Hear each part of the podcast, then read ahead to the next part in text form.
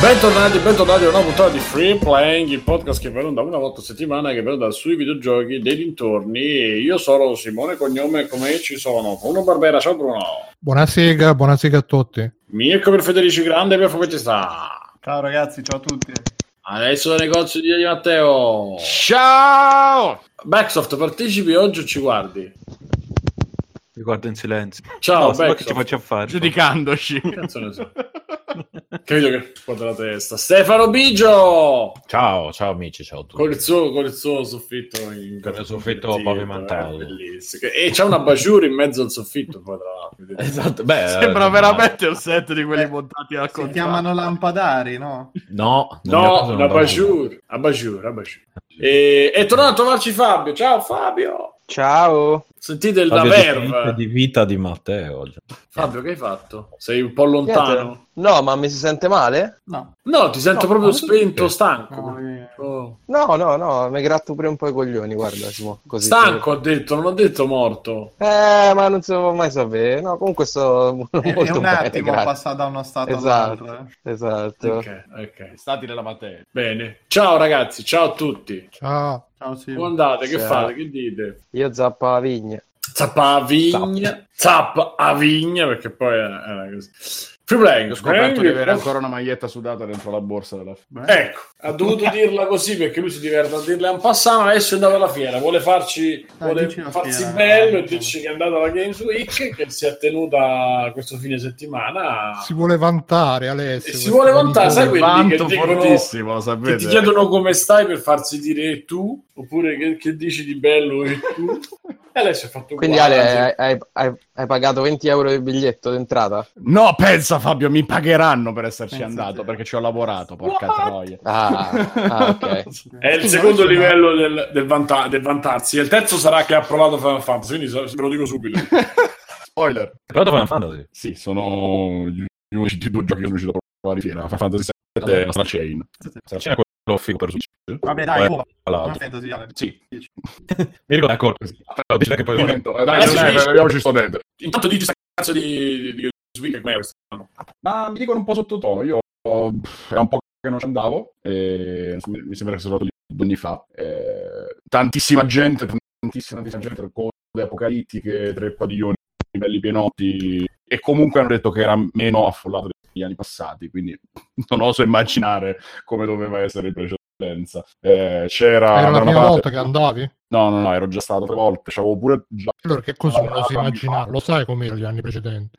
No, non l'ho vista così piena in passato. Ci ho lavorato anni Ah, fa nel ok. 2014, credo. Ero stand di Ubisoft quando stava uscendo il primo Watch Dogs. Eh, però lì eravamo in un angolo. È stato l'anno in cui avevano sfondato un padiglione perché Ah, sì, stava vero. uscendo Call Quello of Duty. Ghost. Eh. No, quello, quello di, di Activision. C'era Ah, Call of. Duty Ghost, c'era lo stand e praticamente regalavano le collector, quelle da 200 euro. Non mi ricordo che Adesso non so se dentro. segui la chat che ci stanno delle domande per te. Di già. Eh, adesso le, Allora, le quanto, quanto sei alto? Come, Come sei vestito? Quanti anni hai? Come sei vestito? Le tasse per le merendine ci chiedono, ragazzi. A proposito dei videogiochi e dintorni. Che Vabbè. Gogol si vanta di essersi sorbito poppanti che mangiano merda. E certo, ne vado. ne Quindi hai incontrato. Google? O... No, ci scrive in chat eh, Gogol. Ah. Una domanda seria, ma il GameStop dei gigli di Campo Bisenzio chiuderà? Che, ne Che so? cazzo è?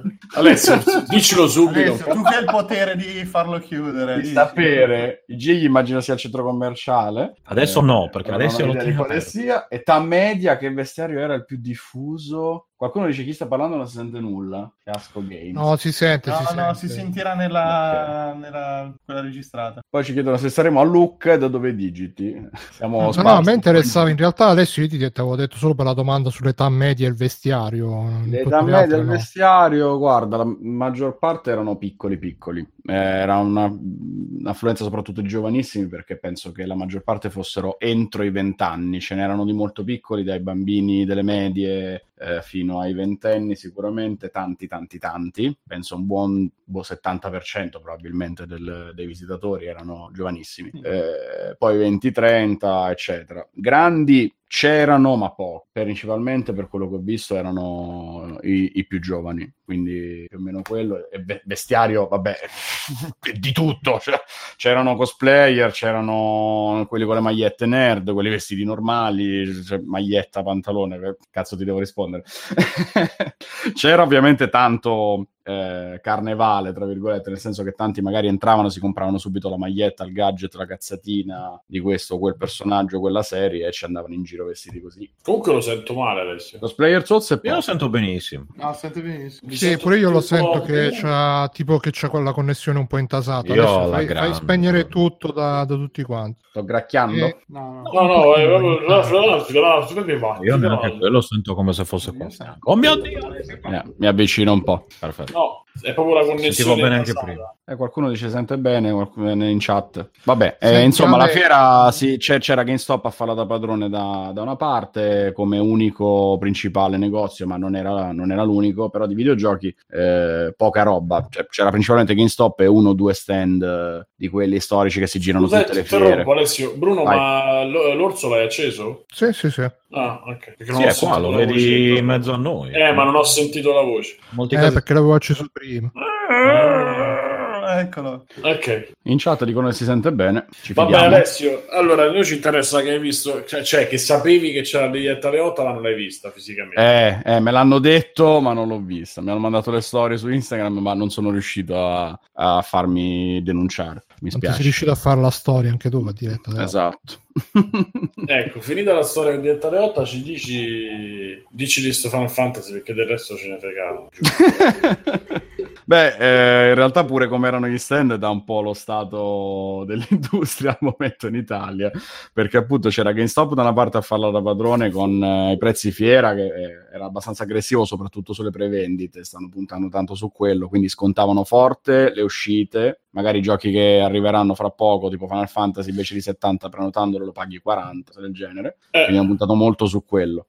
Eh, poi lo stand principale della fiera era quello di Sony. Sony ha fatto un bellissimo stand molto grande, eh, tutto con le varie sezioni a tema dedicate ai giochi, eh, ma del tipo tutta una parte dedicata alla VR con eh, gli standini a tema, quello di, di Final Fantasy, quello di Crash Team Racing, per dire una stronzata, c'aveva i go-kart sot- a me- tagliati a metà sotto la TV come se fosse la postazione di guida con i due sedili per il multiplayer, eh, cose così. C'era lo store con eh, raccolte tutte le PlayStation dalla prima, inclusa la versione mini, fino alle limited della 4, tutte zona museo, ma vendevano anche gadget eh, vari. Eh, c'erano E tantissimi giochi anche perché arri- ci arrivo, c'erano tantissimi giochi appunto perché Sony ha raccolto probabilmente sotto il sombrello anche magari altri che non volevano accollarsi la spesa e l'onere di fare uno stand come Final Fantasy di Square, eh, CTR che è tecnicamente di Activision e così via. Final Fantasy sono riuscito a provarlo la domenica mattina arrivando prestissimo perché sennò ogni giorno era impossibile riuscire a provare qualcosa soprattutto da Sony perché le file erano sempre allucinanti e la demo è quella che abbiamo visto alle 3 quindi più o meno se vedete il gameplay di quello è la stessa cosa che abbiamo giocato tecnicamente è ancora un po' indietro è ancora un po' grezza perché mh, graficamente aveva qualche incertezza qualche come dire c'era una grossa discrepanza fra quanto erano curati certi modelli dei personaggi e certe parti delle ambientazioni c'era grosso stacco fra i personaggi e le ambientazioni. Credo che venga da una versione ancora da rifinire e ogni tanto andava via l'audio ogni tanto c'era parte era doppiata in inglese parte era muta eh, era un po' incompleta insomma però ti permetteva di giocare e di farti un'idea. È praticamente l'impianto di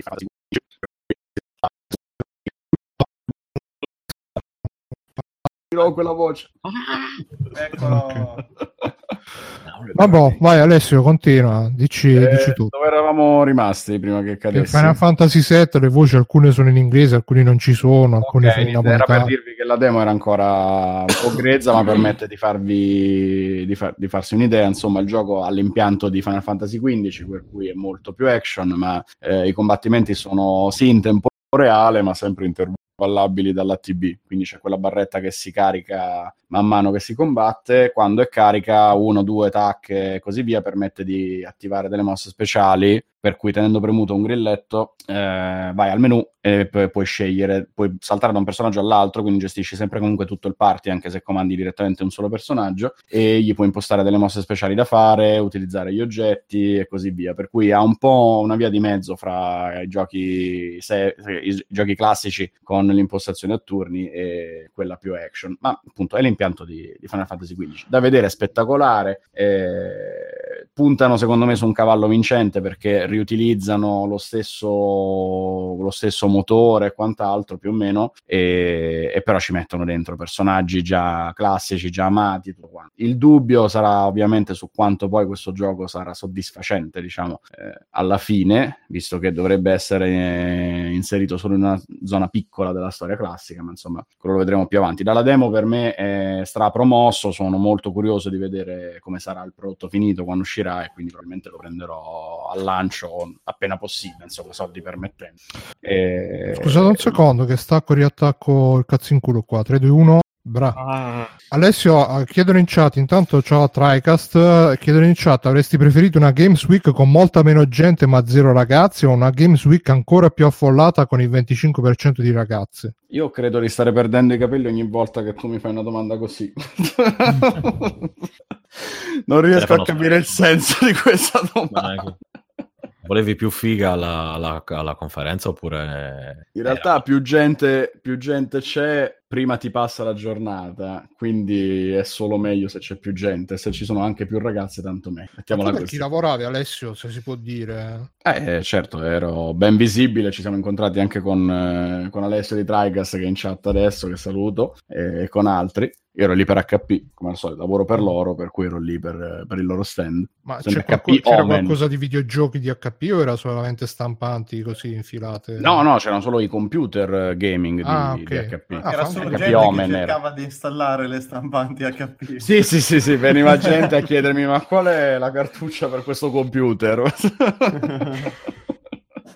Eh, no, semplicemente fa- loro sono partner ufficiale, mi sembra si dica, per i tornei di Overwatch, per cui c'era ovviamente anche lì il torneo di Overwatch, c'erano commentatori, c'erano streamer invitati a fare casino e a fare eventi e HP aveva il suo stand per, per pubblicizzare la cosa ed era anche partner eh, ufficiale dei tornei che facevano con eh, l'ESL, eh, lì nella zona tornei della Games Week, per cui avevano due stand in pratica eh, ed era ancora più complicato da, da, gestire e permetteva di avere ancora più gente. Eh, ed è lì che ho avuto il piacere di vedere anche la zona mobile e quant'altro. Insomma, è stata lunga, è stata dura. eh, HP non ha giochi suoi, ma aveva ovviamente i suoi computer con su diversi giochi da far provare. E... Anzi, cosa curiosa, eh, sul... nello stand principale c'erano tanti giochi, ma principalmente erano Fortnite, Overwatch, ehm... oddio, come si chiama? PUBG, Player Unknown Battleground e, e qual- qualcos'altro. No, no, no, di questi non c'era praticamente niente. Eh, CSGO e il più bistrattato di tutti, e ah, mi sono, stavo dimenticando League of Legends, chiaramente. Il più bistrattato di tutti era Tomb Raider, che era installato su uno solo computer, eh, l'ultimissimo uscito, e non se lo inculava nessuno. Cioè, io ho avuto veramente l'impressione, ok, eh, faccio parte probabilmente di una generazione che riconosce certi giochi e non altri, e ormai non, non sono più per me quelli che vedo qua sul grande pubblico, perché tutti erano attratti da tutto il resto, da Apex, da Fortnite, eccetera, e Tomb Raider, che un gioco action, eccetera, che comunque dovrebbe piacere, in teoria, Beh, per come, ne, per conosco io i videogiochi. E eh, ma Bruno, c'hai là il computer a 3.000 euro, nel dubbio, per curiosità, un giretto te lo fai? No, quello non si inculava nessuno, piuttosto si mettevano a giocare a Quake 2, rifatto con il ray tracing sulle schede grafiche nuove, eccetera, ma, ma la curiosità di farsi un giretto su Tomb ah. Raider, nessuno, è incredibile. Continuavano a uscire e cercare dentro altri giochi, sul computer c'era installato un gioco solo per ogni macchina, continuavano a uscire e cercare, ma non ci sono altri giochi. E tu, scusa, posso giocare a campo minato invece che Tomb Raider? qualunque cosa, avrebbero fatto andare anche il solitario proprietario di Microsoft, ma... qualunque altra cosa, ma Tomb Raider no, poverino. Ma scusa, ma qual è il senso di andare in una fiera a giocare giochi che puoi giocare gratis a casa? Ma no, stava provando il PC vale. per provare. Eh, immaginati che il senso lì è provare un PC che magari a casa non hai. Sì, ma Fortnite gira su un tostapane, non è che... Sì, Così, ovviamente... pensa alle fiere fatte da Matteo, cazzo vuoi bambino? Vai via! Parte, è, è lì eh, è, l'occasione per, è l'occasione per far Dice, provare ah, no, una macchina da 3.000 euro no, il negozio posso... non avresti mai la possibilità di far provare perché non riusciresti mai a metterlo lì, installarlo, fare le anche, non gli dici a quelli che giocavano a Fortnite su una macchina a 3.000 euro? Ragazzi non è un tostapane il cazzo a caso No, più senza giocare Tomb Raider su una macchina a 3 no, no, ma Eh, ma appunto, te, appunto, questo volevo dire, che ormai c'è uno scollamento totale fra chi intende probabilmente i videogiochi come noi e la generazione più giovane. Perché ho visto comunque un'eccitazione per i giochi no, mobile che non mi sarei mai aspettato di vedere ma è sempre dal vivo. Così, cioè, pubblico, il pubblico di Games Week è il pubblico che compra COD, che compra... Eh, eh no, Simo, neanche, neanche perché vabbè, ti sto parlando... Senso, gioca Fortnite, eh, COD per dire il gioco, adesso c'è PUBG, magari... COD Apex. già non gli dice più niente, infatti. Sì, sì forse COD è fatto proprio per quelli che, specialmente l'ultimo, è fatto per chi lo giocava dieci anni fa e che, che adesso ce n'ha praticamente una trentina e siamo là. Cioè, eh, adesso i videogiochi sono diventati un'altra cosa cosa, chiaramente. Beh, già solo la parte tornei che appunto era incentrata su giochi mobile giocati su cellulare quindi tu vedevi questi mega schermi livello cinema, uno attaccato all'altro, col commentatore eh, attrezzato proprio a livello televisivo, videocamere, microfoni e tutto quanto, che commentava partite di Asphalt 9, di Clash Royale, di che cazzo c'era ancora? PUBG Mobile, cioè mh, avendo i computer a 3.000 euro lo giocavano sul cellulare perché lì in quel caso il partner ufficiale era Huawei che presentava il Mate 20X, eh, sal cazzo, non mi ricordo come si chiama, con tanto di tizio di Huawei cinese che presentava sì, la, la cosa in inglese, incredibile. La Trump eh, Edition. Sì, probabilmente sì. e, e, niente, stavano a vedere, stavano a giocare su queste cose con montepremi anche importanti, perché per esempio PUBG mi ricordo che vincevano, erano squadre da 4, il montepremi per i primi era 40.000 euro, per cui 10.000 euro a testa per vincere lì una partita PUBG. Asfalto 9 eh, ragazzi, pure... Di, disinstallo Destiny, aspettate un attimo. Oh, è incredibile, Asfalto 9 il primo vinceva 14.000 euro, il secondo mm. 7.000.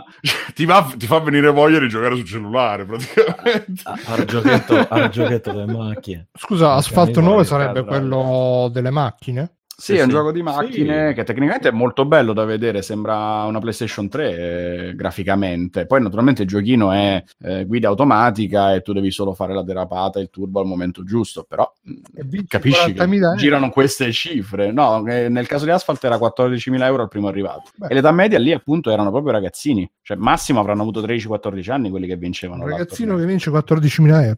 Capisci? Senti, uh, Ale, eh, sai quante merendine ci faceva? Ma poi se li retassi diventano 14 euro. 14 Vabbè, quello. Ah, senti, Ale, ma visto che c'è stata anche la polemica nella chat, eh, questo, questo grande torneo di Clash of Clans Ah, ma no, perché io mi stupivo della cosa. Era il primo giorno che vedevo, cioè il giorno prima, il venerdì, c'era stato League of Legends. E quello lo conosco da che sarà dieci anni che c'è praticamente. Sapevo oh, che sì. c'erano tutti i super tornei, super coreani cazzatissimi per giocare tutto quanto. Quello già me lo aspettavo. Però il venerdì c'era stata meno gente. Il sabato, appena arrivati, c'era il delirio nella zona dei tornei, che non ci, non si, ci si poteva muovere e tutta l'area, eh, la platea, diciamo, che era riempita di sedie, eccetera, era pienissima, mentre facevano il torneo di Clash Royale. Ora, eh, forse parte della gente era lì semplicemente per sedersi, però c'era un pienone pazzesco. Mangiarsi il panino, la cosa. No, quello no, perché era prima, era prima ma c'era il pienone pazzesco davanti al torneo di Clash Royale e, e quello è stato il momento, eh, appunto, dove è scattata poi la polemica in chat di free playing per, per, altri motivi, ma io mi ero stupito in quel momento della cosa pensando proprio guarda quanta cazzo di gente viene a vedere una roba che io trovo terrificante da vedere, cioè io mi annoierei a morte, ma come mi, personalmente mi annoio a morte a vedere anche lo sport in tv, quindi probabilmente sono io il problema. Senti, eh, Ale, però è stato proprio il momento, cazzo, i videogiochi ormai sono un'altra roba di... tra me e, e i giovani. sono un'altra roba, ma c'erano i caster, i caster degli esport. Sì, sì, sì, sì, ah, Bruno, c'erano, non c'erano. fare questa domanda. Ti dico solo che c'erano. La valle eh. di lacrime, Bruno. La valle di...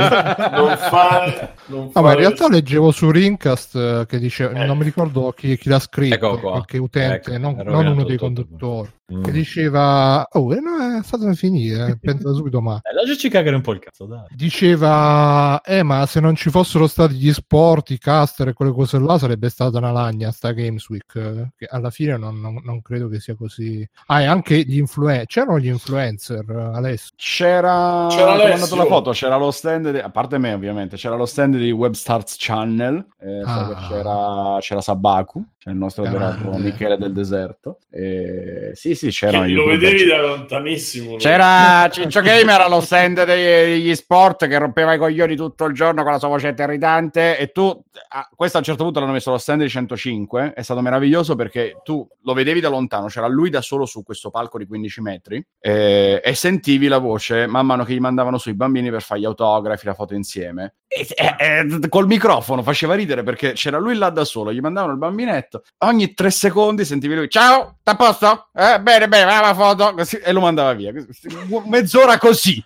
Ma, ma chi questo? Il loop, chi? Ciccio Gamer. Ah, grande Ciccio. Ah, io ho capito il Papa. Beh, più o meno la sua cosa. Eh. Era lì che li benediceva. Quindi. Scusa, a proposito dei cappelli molto più belli. Con, lo, con lo strutto li benediceva. Ma è mago. No, no, essere, ormai ah, Ciccio Gamer è, solo ah, ormai gamer, è, slim. è, molto meno grasso. Ah sì, wow. È Ciccio Slim. Gamer. È Slim Gamer, ok. Ormai sì, è Slim. slim sì, gli influencer c'erano. Poi, oh, pa- menzione d'onore per lo stand di Microsoft che è riuscito a essere lo stand più brutto della fiera, ma peggio delle bancarelle dei cinesi perché era inutile, era proprio brutto come era fatto. Ma più o meno di questa descrizione della Games Week, per capire. Credo che riuscisse a essere peggiore comunque della ah, descrizione. perché proprio t- tu entravi, te lo vedevi di fronte e te lo dimenticavi un secondo dopo e ti chiedevi dov'è lo stand di Microsoft, essendoci appena passato. Di Microsoft che è riuscito a presentare tra i giochi che metteva lì Gears, Forza, Batman Arkham Knight. È un gioco Pensa... unico? Eh? È un gioco è Gears Forza, unico. esatto. Tu devi guidare Batman una Batmobile mentre spari ai mentre ai... ti girano le Gears agli, ins- agli insettoni.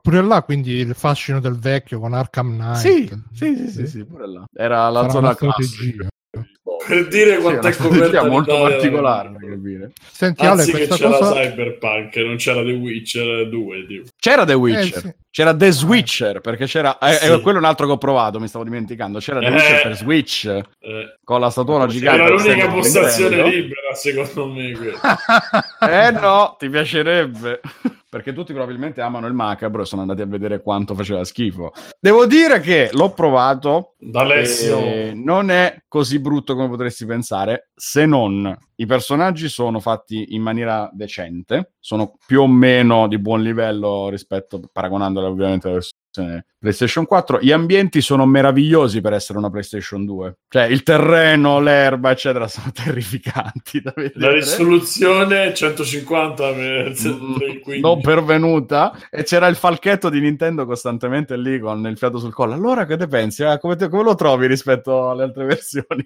Vuoi veramente, che, veramente che ti risponda? Questo gioco per Game Boy Color è davvero fluido. Complimenti. No, gli ho dovuto dare atto che appunto era sorprendente che riusciva a non avere grassissimi cali di frame rate come invece Zelda.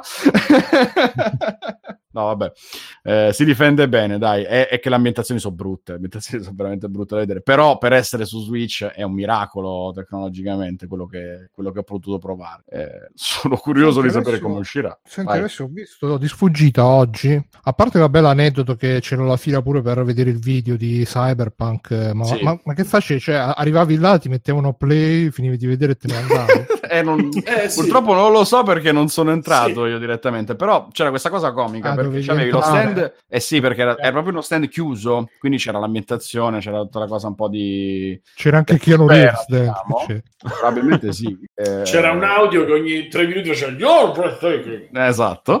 Oh, c'era questa cosa divertente Spazio. che c'era lo stand di Sony, di fronte allo stand di Sony c'era un monolite nero con il trailer di The Last of Us 2 che continuava a girare, con il logo gigante, eccetera. Immaginati 100 pollici di mega schermo e di fianco c'era tutto questo stand gigante di, di Cyberpunk con le cioè, hostess eccetera stavo parlando di vabbè finisci no è per dirti da Last of 2 c'è il trailer lì davanti che tu passi lo guardi e vai via invece Cyberpunk dovevi fare la fila per entrare a vederlo ah, perché in realtà da quanto ho capito non era proprio... il gioco aspetta eh, no, ma da quanto ho capito non era proprio solo ah, okay. il, sì, il trailer ma c'era qualcuno che giocava una sezione di demo per te da farti vedere, per cui come eh, successo anni fa. Vale eh? la pena, vale la pena. Oh. Eh, diciamo eh, che a quel punto me lo guardo su YouTube, onestamente, non mi faccio la fila per vedere Ma per vedere il giocato, magari l'avrei fatto. Cioè, oddio. Vabbè, ma se è la stessa cosa alla fine. Vabbè, la stessa roba, era la stessa roba che vedevi paro paro su, su YouTube. Eh. Mm. Ti fanno il, il, let's play in diretta praticamente. Sì, sì, perché appunto Vabbè. successe quando anni fa lavorai allo stand di Ubisoft. C'era uno dei ragazzi che faceva sempre la stessa sezione di gameplay con un altro che spiegava e quindi ti fanno vedere sempre la stessa roba, ma identica. Ma, ma non è come, come facevamo noi in sala giochi da piccoli che stava coso la demo e noi muovevamo pulsanti.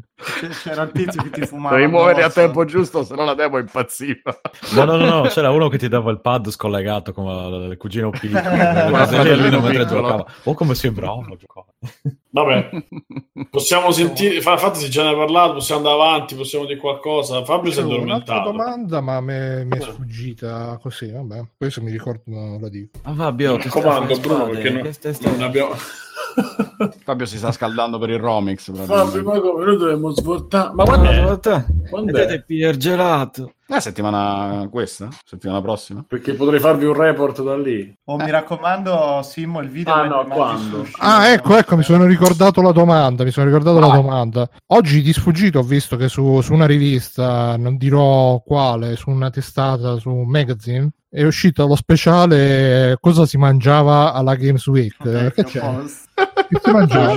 C'è, c'è, c'erano cibi particolari il sushi che ti ha fatto la roba dell'anima della reda comunque. il sushi mi sembra di no mi sembra come eh. c'era sushi? Eh, allora c- c- c'erano diversi c'erano diversi stand cibo di cibo dei veri gamer il cibo dei veri gamer era il panino con la porchetta in fiera sì, là, sono i noodle istantanei col sushi. Sì sì sì sì quelli mi hanno salvato un pranzo te lo eh, dico. Ma c'erano i, i furgoni de, dei foodies food di, di quelli, i food sì, truck, sì, sì, sì c'erano c'erano, c'erano. Eh, forse per quello hanno fatto l'articolo, si vede che perché dice che ma sì, ma ce n'erano perché... tanti e c'era un po' di tutto, perché appunto c'era quello che ti faceva l'hamburger, c'erano i dolci, c'erano le robe asiatiche. No, ma dice che molti food cose stanno, cioè, da quello che ho capito, mo, a parte breve parentesi, c'è, c'è, è nata una nuova economia di quelli che gira intorno, per esempio, a quelli che fanno le foto al cibo su Instagram, quelli che fanno gli assaggini su, su YouTube e poi per monetizzare duro vanno alle fiere con i furgoni e ti vendono le robe che tu magari hai visto su Instagram, sì, sì. almeno da quello che ho capito. Forse no, per quello non lo sapevo, ma non mi sorprende. Guarda, bro, il, il, eh, la moda dei food truck del Festival del Cibo da strada, street food, eccetera, sono una decina d'anni quasi. Eh, appunto. Vai eh, qui, qui, adesso negli ultimi anni si è, si è, moltiplicato e soprattutto è meraviglioso come qualsiasi food truck e roba del genere che una volta era Gigi Lozzozzo, c'era il cartone eh, scritto sì. così, adesso è diventato Panino Gourmet Adesso è tutto, tutto sì, gourmet. Sì. Se non c'è scritto gourmet per mangiare. Ma guarda, è successo. Io me ne sono accorto. È riandato via tutto. No, no, no, ti sento, sì. Ah, sì. C'è stato un po'. E... C'è stato un lag eh... spike. È successo a Roma questa cosa, cioè adesso non hanno, da, dai food truck sono entrati proprio nei negozi, perché io sono entrato ieri, domenica, cioè, col, furgone, col food truck dentro. sì, sì, sì, praticamente hanno, hanno preso i, i, negozi veri e hanno pensato fossero food truck, quindi hanno allestito e fanno la stessa cosa da quello che era Gigi Ottozzone, quello che era eh, il, il pizzicagnolo si chiamava a Roma che c'era oppure eh, che cazzo ne so la figura della uh, fraschetteria quello che sta a Albano eh, Gigetto er porchetta. Gigi, esatto Gigi il Troione questi qua sono diventati dei posti, cioè sono entrati in quello che era il bar, sai, nel ghetto di Roma, il ghetto ebraico, il posto bellissimo, la fontana, eh, turisti, quello che fa il quadro, la fontana, cioè, questa, questa situazione bellissima, ti giri, ci sta il negozietto, mi ricordo come si chiamava, o se me lo ricordo non ve lo dico, entri e dici vabbè,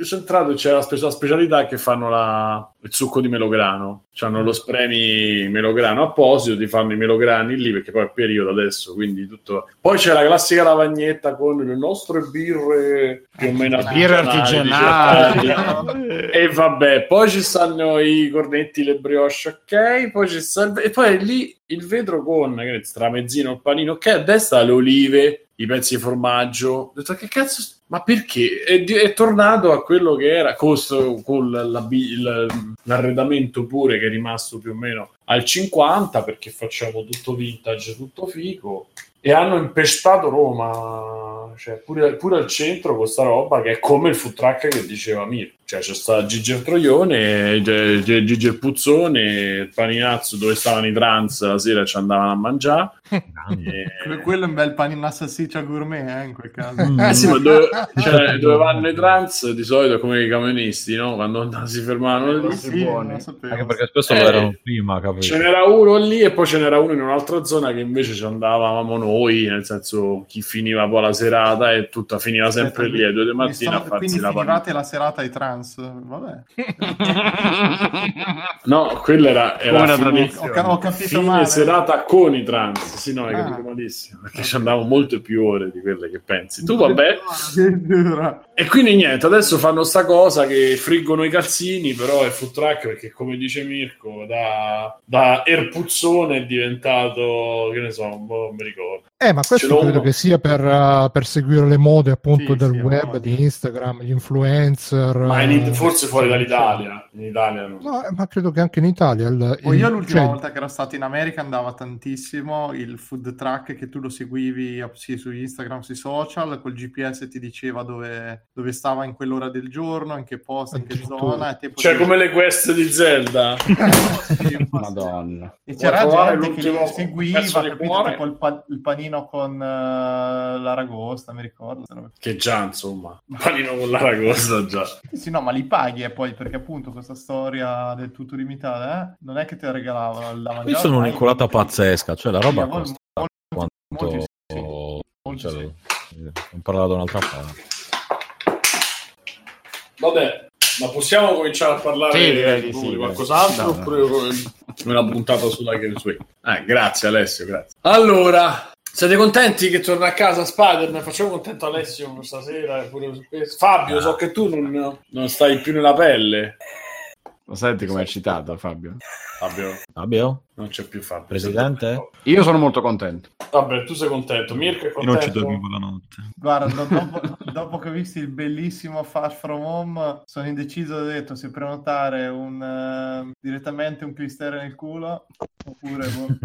Mi sentite? Adesso, Adesso sì. sì. Ho No, parlato per mezz'ora da solo, tra, tra- per io- tutto questo. Dici Eh, Fabio, se- sei contento tu Fabio? Ti chiedevo di riassumermi la news perché non ne sono a conoscenza. Hanno trovato un accordo tra Sony e Marvel per, eh, non so se sai che Spider-Man non avrebbe fatto Sì, ma- sapevo. eh. Sì. hanno dato l'accordo e praticamente 25% Sony si prende e Disney si prende il 25% dei ricavi più il 100% del merchandise Per Capito. un prossimo film di Spider-Man che uscirà nel 2021, un episodio crossover, quindi probabilmente un altro Avengers o qualcosa del genere. E comunque però Spider-Man comparirà in Venom 2, che è atteso Quindi per non cambia un cazzo rispetto Eh, a ma quindi fa. infatti... No, la novità è che Spider-Man eh, ufficialmente adesso sarà anche nei film di Sony, cosa che prima non era prevista ancora. No, scusa, in i film... film, di eh, Sonic soprattutto. No, torna Sarebbe bellissimo. nei film di Sony.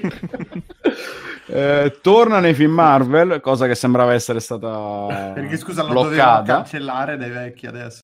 Sì, sì, se non ho ric- recuperare tutte le copie Blu-ray vendute, tutti i ricordi dalle memorie delle persone e cancellarli.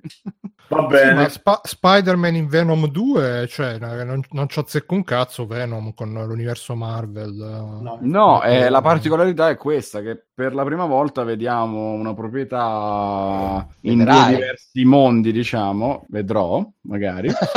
Vabbè, ma anche Beh, parecchia altra bravo. gente, mi sa, Fabio. Eh, Sto scherzando. Ma non vuol sì, dire due- che sia bello. Sai quanta gente si fa di eroina, Alessio? eh, ma magari vive meglio di noi, che ne sai? Per quello che gli resta. No, comunque, com- Beh, comunque scher- scherzi a parte, io sono contento che è tornato, e, però vorrei sapere a sto giro cosa ne pensa la figlia di Stellì.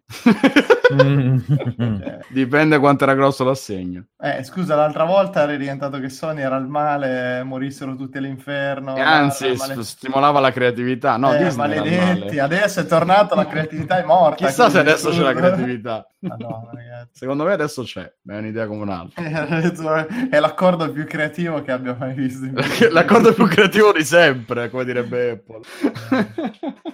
Va bene. Poi tra E- l'altro c'è la curiosità, scusa Simone, di questa stronzata, che praticamente se, se non ci fosse, forse l'avevo pure già detta, se non ci fosse stata Disney che fa sempre lobbying su, per allungare i diritti d'autore, a quest'ora Spider-Man sarebbe di pubblico dominio e se lo potrebbe fare chiunque il film su Spider-Man. E Così, sarebbe anche giusto.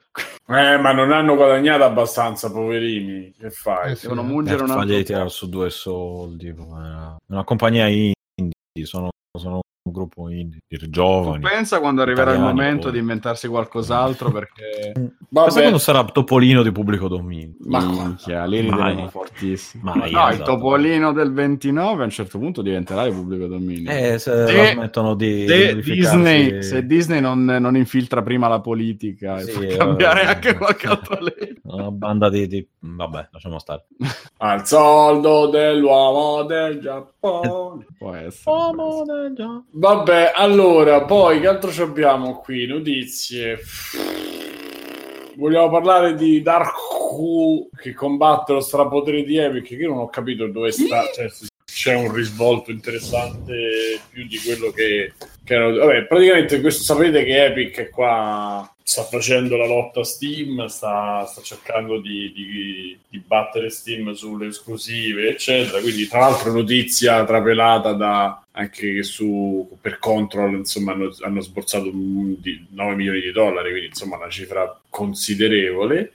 E però magari ne parliamo dopo. È uscito questo eh, gioco Dark Q che fatto da uno sviluppatore indie che ci ha messo tre anni e mezzo per, eh, per farlo e fa lo, l- l- sto ragazzo lascia il trailer di lancio su Steam Epic lo vede, lo contatta gli dice che voleva l'esclusiva eccetera. Ma siccome nel tempo diciamo in cui lui ha fatto il lancio eccetera so se ha fatto pure un Kickstarter questo sul, su Reddit non aveva specificato ma mi pare di no. E praticamente si era tenuto eh, cioè ci ha tenuto a tutelare tutti quelli che avevano eh, messo in wishlist il gioco sulla- sul coso di Steam, cioè si è sentito comunque in, in qualche maniera in, in debito, in dovere di assecondare i- tutti quelli che hanno dato quel feedback positivo, per cui ha declinato gentilmente l'offerta di Epic che dice che in maniera molto professionale eh, hanno ringraziato e, la cosa è finita lì. E, e quindi è stato preso come esempio e come diciamo eh, baluardo, l'ultimo baluardo della, dell'eticità in questo mondo che invece vede un sacco di gente vendersi eh,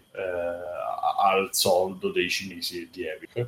Questo è Sì, un po' no, caduto. Io l'ho postata più che altro per ridere perché c'è gente che veramente ci sta sotto con sta cosa che i giochi vanno su Epic e poi eh, tra l'altro ho postato proprio il video di uno youtuber, il mitico Young Yeah, che ogni volta che un gioco va su Epic sta sempre là, ecco ragazzi, è ca- capitato ancora una volta questi maledetti di Epic di nuovo non hanno rispettato noi gamer e fa tutti i suoi rant di 30 minuti su- sulla merda. Però eh, c'erano due cose interessanti secondo me, e cioè che comunque da questa storia si capisce che Epic eh, prende non i giochi Um, diciamo, diciamo non è che stia lì a vedere ah vediamo i giochi carini che possono essere belli. Da quello che si capisce loro vedono quali sono i giochi che su Steam magari sono più attesi hanno più wishlist eccetera eccetera aspettano che il gioco stia per uscire e quando sta per uscire vanno dallo sviluppatore e gli dicono senti ci piacerebbe guadagnare 9, mi- no, vabbè, 9 milioni di dollari no probabilmente. Però gli dicono guarda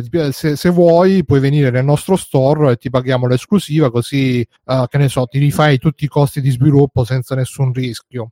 E ovviamente questo è fatto perché uh, se tu ti prendi un gioco in esclusiva fin dall'inizio, magari chi non sta su Epic uh, no, non, non, non, lo segue. Mentre se invece prendi un gioco che già si è fatto pubblicità, già è conosciuto, già è atteso, è proprio sulla linea diciamo del fuorigioco, lo soffi a Steam, dai alla, a chi lo attendeva, dai la scusa per pass- passare tra virgolette da Steam a Epic. È una strada. È un, una tattica un po', un po' bastardella, però evidentemente se non fai così lo stradominio, strapotere di, di Steam non lo intaccherai mai. E la seconda cosa me la sono dimenticata, quindi tenetevi questa. No, ma eh, alla fine è così. Ah, e l'altra cosa era che lui poi ha detto per, che diciamo va a rafforzare queste mie ipotesi è che lui ha detto poi a Epic no guarda io l'esclusiva no però se volete lo pubblico lo stesso sul nostro store. Epic gli ha detto no ma guarda tienitelo pure il gioco non ci interessa se non è esclusiva.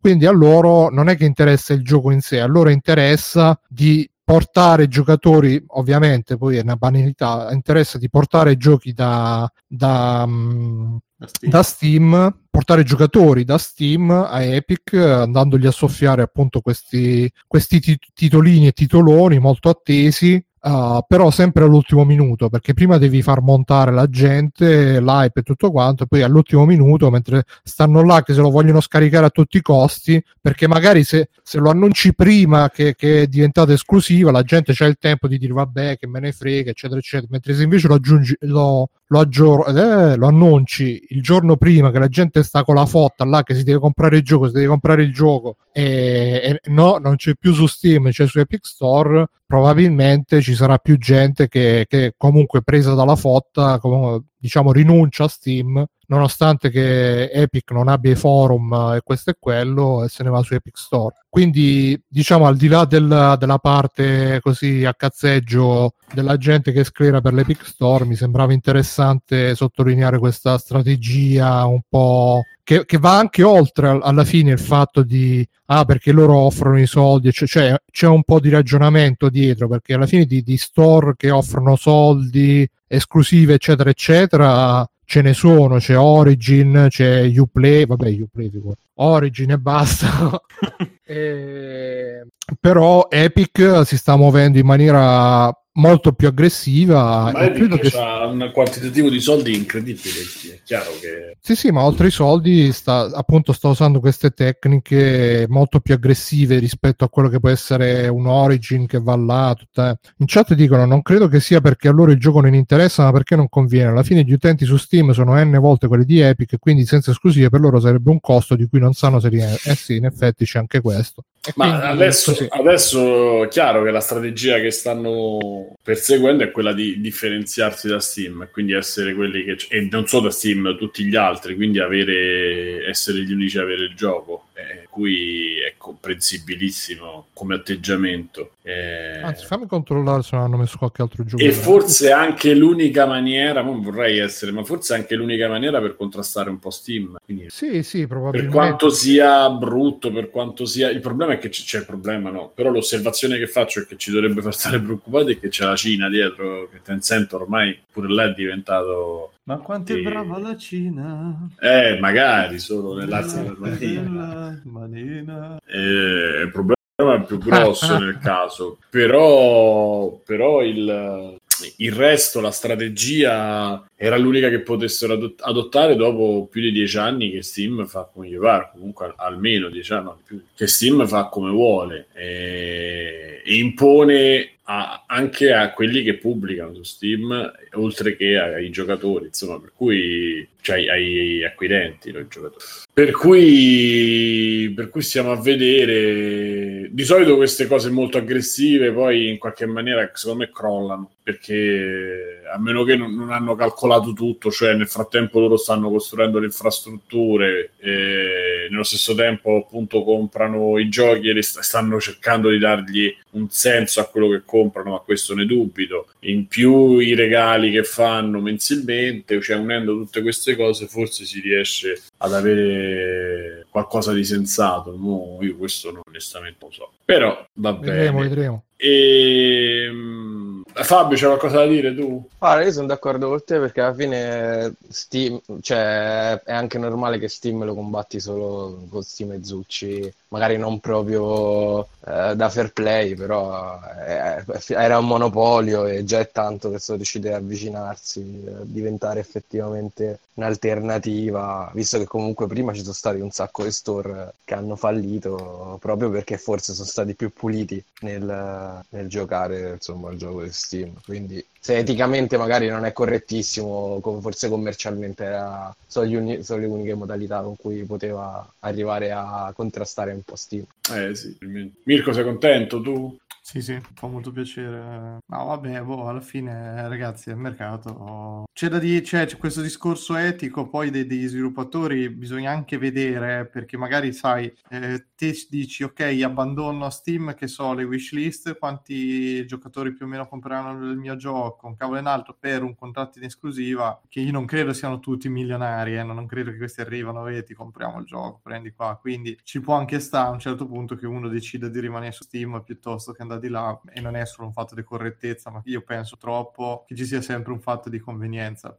Cioè, Sì, ma non- non probabilmente per quale questo con sta mossa, probabilmente questo con sta mossa alla fine si è fatto un gran marketing perché comunque eh, sta cosa ha fatto il giro per un giochino indie anche 100 1000 copie in più sono Eh, una bella appunto, botta. per- però sai Bruno, lì è proprio perché un giochino indie piccolo, magari ti dici, tanto ormai tramite, mi sembra che il meccanismo, no, quello delle wishlist, mi pare che, non mi ricordo adesso i numeri che avevo letto, dicono che più o meno chi il 20-20% delle chi ti ha messo in wishlist compra, quindi c'è una stima abbastanza realistica di quelli che saranno i tuoi prospetti di vendita, perlomeno su breve periodo, mentre a fronte appunto di un accordo di non so quanti, che ti dice magari così ti copri dei costi dello sviluppo, che sai magari a uno gli fanno anche gola, perché ci ho investito due anni a zero, mediamente quello di una roba, mi rifaccio i soldi subito, però poi ci prendi, cioè quanto li spinge, se siamo sicuri che poi vada su... Tanto la gente è sicuramente meno quella che sta su Epic Store che su Steam per il momento, quindi boh. Boh. Nel frattempo ci ha fatto una, una donazione in diretta su PayPal, Soda Sì. Lemon, quindi grazie Soda Lemon, sei, sei sempre stato il mio preferito, lo devo dire. Sì, Per me sì, sempre.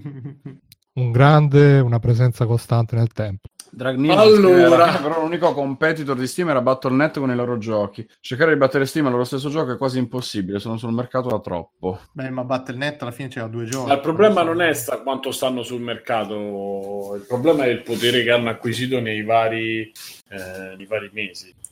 Quello è il problema. Mm, Ma in che senso dici? Che il problema non è il tempo in cui stai, su cui stai.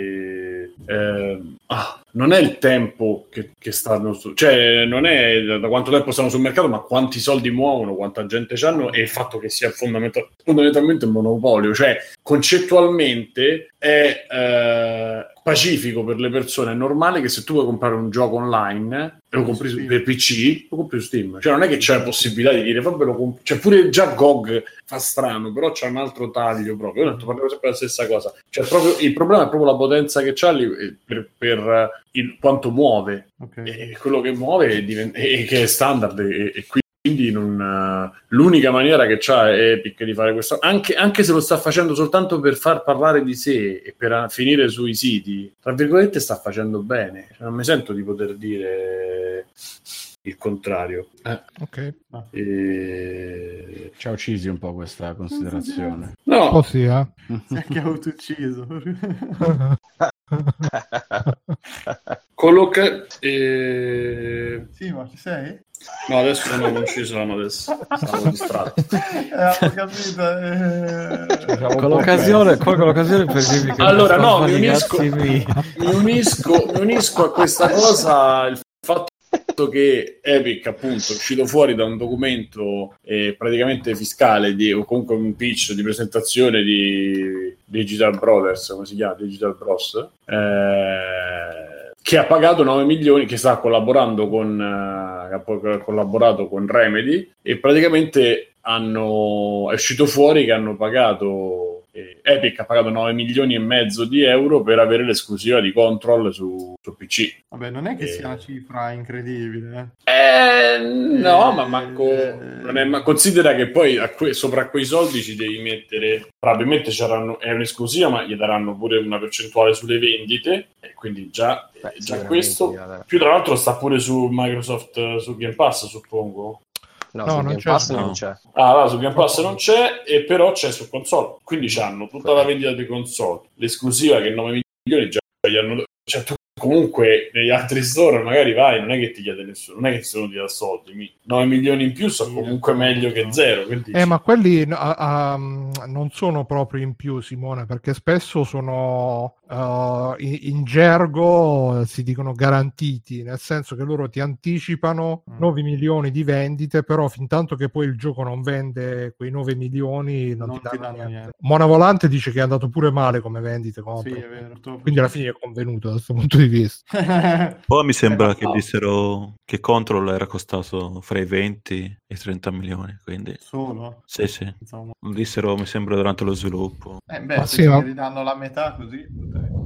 Mm-mm. No, loro però sì, pure, hanno pure un piano di LC abbastanza importante eh, che hanno già svelato, tra cui c'è di mezzo pure Alan Wake, quindi per loro secondo me è importante anche a lungo termine come gioco Control, perché da come hanno comunque fatto trapelare probabilmente rilancerà pure Alan Wake come... Sì, sì, come... questa cosa mi ha fatto vacillare molto. Ah, ah io ci sto giocando Alan Wake, Mirko, non mi ricordo. Sì, un bel po'. Mm. Io ci sto giocando adesso a Control. Io... Eh, è bello, eh, si vede che è molto curato, però si vede anche che non avevano tutti questi soldi perché i nemici sono tutti uguali. Sì. Cioè, le stanze spesso si ripetono, però è molto bello stilisticamente. Ma io ti dico, sarà che questi giorni sono usciti tutti gli artwork, tutta la produzione è diventata pubblica praticamente. E su ArtStation, se ci fate un giro, trovate veramente tutto lo sviluppo. Tra l'altro, ci sono anche dei ragazzi italiani, esperto dietro. E... Però, cazzo, è uno veramente dei pochi giochi originali, perlomeno da quel punto di vista di visivo, dei setting degli ultimi anni. Se non... magari non so come, come regge nel gioco, se effettivamente quegli studi, ecco, quella roba è veramente figa figa. Però, no. però ragazzi, comunque ripeto, cioè, mo, che siano 9 milioni, che siano di meno, che siano... comunque non mi sembra che... Cioè, dai, una magnata ce l'hanno fatta, insomma. E cazzo, cioè, quello che ci hanno speso sono Games Week, Cons- aggiungo la console, il, tutto il mondo console dove venderanno, perché tra Xbox e PS e PlayStation venderanno sicuramente qualcosa, e considerando quello che hanno speso, perché comunque 9 milioni non sono tanti, ma no, il Remedy non c'è, questa non è la Remedy con Microsoft dietro, eh, certo. quindi 9 milioni cominciano ad essere una bella cifretta, che pure che ti ci paghi solo il marketing, insomma, hai fatto, eh, considerando la grandezza che ha oggi Remedy. Quindi eh, non è male, però questo era, era faceva il paio, il paio con la notizia, con le cose riguardo le notizie riguardo Epic. il Epic. Eh, che altro vediamo qua? Che ci sta? È pure un po' un azzardo perché poi alla fine quasi annulli le vendite che fai su PC, insomma. Proprio perché, come hai detto prima, è il sinonimo dello compro su PC, eh, lo compro su Steam e su Steam non ci è arrivato. È incredibile, eh? Vabbè, ma è un'esclusiva temporale. Ma scusate, ma ormai voi, che... dite, voi, dite, che l'utenza PC non ha tutti e due installati. Ma, ma ce l'ha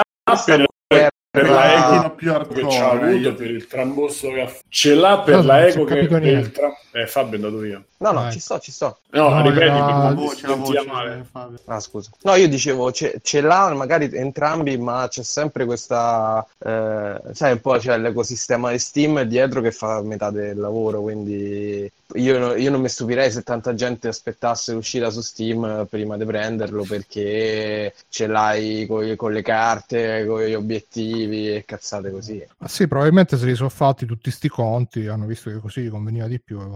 Appunto, dico, insomma, le cose direi che eh, è normale che l'utenza PC ce l'ha, ma per tutto quello che è stato il trambusto che ha creato e che crea. Cioè, alla fine contro me lo vado a vedere su Steam non c'è, vado a cercare, ma scusate, è uscito, ok, esclusivo Epic, lo compro. Cioè, in quel senso, magari no Metro, piano, Metro non è uscito ancora, no? Eh, no, però di recente hanno dato, hanno dato gratis uh, tutta, tutta la... No, mi sa che l'Exodus forse è uscito. No? Aspetta, è già uscito Metro, Ma è, è uscito? È uscito? Sì, sì, è già uscito da un po'. Da quanto dicono che è già uscito? Mazza, proprio sotto tono, cioè sotto voce proprio. Perché è uscito a primavera, mi sembra. Pensa tu, non, non ho sentito parlare da nessuna parte. Su Epic. È uscito su... Ah, ok. Hanno dato eh, ma infatti questi... Game Pass eh, su PC. All'ultimo? Infatti que- questi giochi... Sì, sì. Eh, pensa, quanto, pensa quanto ci, ci, No, ma secondo me non si, non si, sente perché appunto escono in esclusiva su Epic e la gente non, non per esempio... Bruno, ma recente... in un podcast, io non ho sentito parlare in un podcast, non ho letto una news su multiplayer, non ho visto un cortocircuito, non ho visto un... Sì, sì, C'entra... appunto dico, escono su Epic e quindi vengono quasi ignorati. Ma, ma chi? Ma beh, forse sarà anche, sarà, no. sarà anche il gioco che non attira tanto, non lo so però magari se fosse uscito su Steam ne parlavo. Oh, io c'era il primo gioco, se non ricordo male, tipo il terzo gioco presentato alle tre, non di quest'anno, dell'anno scorso, eh. Cioè, con eh, quella che tutti dicevamo, madonna, che roba e cose. È uscito così, pensa tu. E vabbè, comunque, tornando a, tornando a noi, eh, il movimento che fa... Cioè, eh, quello che muove Epic lo muove grazie al casino che ha fatto. Quindi è chiaro che il giocatore PC medio, diciamo, comunque l'Epic Store, anche solo c'è Fortnite dentro l'Epic Store, mi ricordo male. Sì. Eh, cioè, solo per Fortnite è chiaro che ce l'ha installato l'Epic Store. Doctor e... comunque ci corregge, dice che se ne era parlato all'uscita di Sì, sì, dico, io ho detto, ho, detto, ho detto, per me è uscito sottovoce, nel senso io non ho sentito parlare da nessuna parte. E, e Pensa che è uscita pure l'espansione. Eh, vabbè, se è uscito in primavera ci credo. Ma boh. comunque, vabbè, ehm, andando avanti, però che ci abbiamo? Che ci abbiamo qua? Ah, vabbè, facciamo eh, questi due, anche se di Brain Age, però penso che non è che ci hanno solo annunciato che li faranno. Brain Age da... esce anche su Switch, quindi tutta la roba Brain Training eh, di Dottor Kawashima, eccetera, lo rifaranno per, uh, per Switch, probabilmente aggiornata oggi. Eh... Ah, vedi, c'è anche il lettore coso lì, le, utilizza anche il lettore infrarossi per vedere le dita, le forme, eccetera. E ci hanno detto la data? Perché io non ho letta la news. E, e niente, praticamente hanno fatto il contrario di. Hanno fatto un po' il contrario di, eh, di Wii e, e, un po' anche quasi la formula di Coso, la formula di, di Wii U, però rifatta rifatta meglio perché alla fine nel giro di che è un mese hanno presentato eh, Ring come si chiama la Switch? Ring, uh, Ring Fit. Ring Fit, Ring Fit. È bello, e, e adesso annunciano Brain Age quindi praticamente hanno, hanno, fatto i primi tre anni i primi due anni con la roba diciamo un po' più pesa un po' più gio- giochi veri senza farsi prendere per il culo. E adesso buttano sono ritornati al vizietto di Nintendo. È il vizietto di Nintendo che però potrebbe portare solo che mi fa ridere perché da quello che vedevo cioè, servono i Joy-Con, quindi devi comprare Switch, non puoi comprare Switch Lite, il che fa eh, un po' ridere. Magari a- alcuni giochi saranno compatibili, altri no. Con, Ho capito, eh, pensa che rifamo il casino, no? Cioè, è incredibile sta cosa. Ma eh, Simo, in realtà solo per Pokémon, solo per questo. In realtà Wii fece un percorso simile in qualche modo perché non partì subito con Wii Fit, in realtà partì con Zelda. Eh, no, secondo vabbè, me stanno valutando adesso, c'era Wii Sport dentro. Eh. Che sai di? Sì, ma quello che voglio dire è che non sono partiti a bomba con i giochi per casual game. Sono stati sicuramente il cavallo di Troia con cui hanno venduto tantissimo hardware, però non hanno puntato a bomba su quello perché Wii Sport appunto era regalato con la console, non te lo vendevano. Quindi loro partivano con più l'idea tentiamo, vediamo se questo esperimento funziona. Qui hanno fatto in maniera simile perché hanno tentato l'esperimento Switch. Switch è stato un successo e adesso stanno cercando di capire se possono riallargare di nuovo a quel pubblico che avevano una volta, tornando un po' al casual. Ma fin tanto che escono, solo adesso, dopo... Intanto che escono anche giochi cioè, per tutti, non capisco qual è il problema.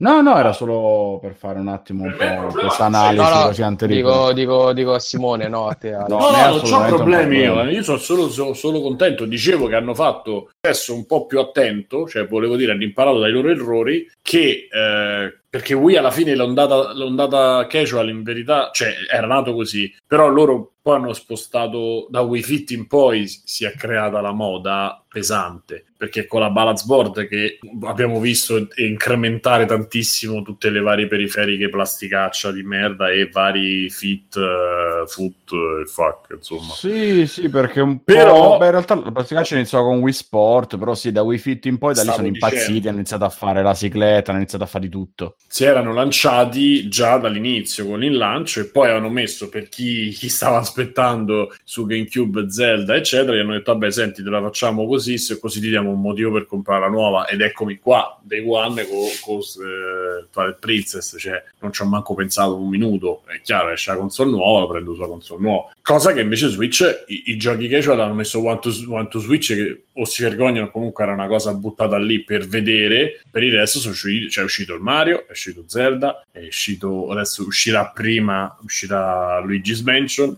e... Però vedi, per come hanno agito cioè- all'epoca, avrebbero dovuto regalare One to Switch assieme alla console. Invece stavolta avevano tentato di venderlo Ah, no, ci stiamo 60, capendo. e- È quello che sto dicendo. Questa volta hanno, hanno- si sono mossi in maniera, imparando da- no, dai loro errori, imparando dal passato, si sono mossi in, una maniera diversa, anche forse a livello solo economico. Gli converrà tenere l'onda lunga perché, perché il gioco, l'utente casual se ne frega se la console ha 2-3 anni. L'utente casual compra magari Brain Age, Brain Training, eccetera, lo compra perché costa poco, la console è diffusa e collaudata e non dà Lui vuole la sola sicurezza di comprare il prodotto che gli serve, il prodotto di cui la gente parla, eccetera. Eh, e quindi magari se fanno la pubblicità fatta bene, magari ri- richiamano Giuliana Moreira, tutta quella gente, non lo so, e poi ci metteranno qualche influenza. Cioè, esiste ancora Giuliano Moreira? vedere. Sì, ma fa Ah, la pubblicità. Moreira fa Bella, sempre Eh, bella. Ma quello fu Giuliano proprio Moreira. il fulcro della, della vittoria di, di Eh, di sto dicendo adesso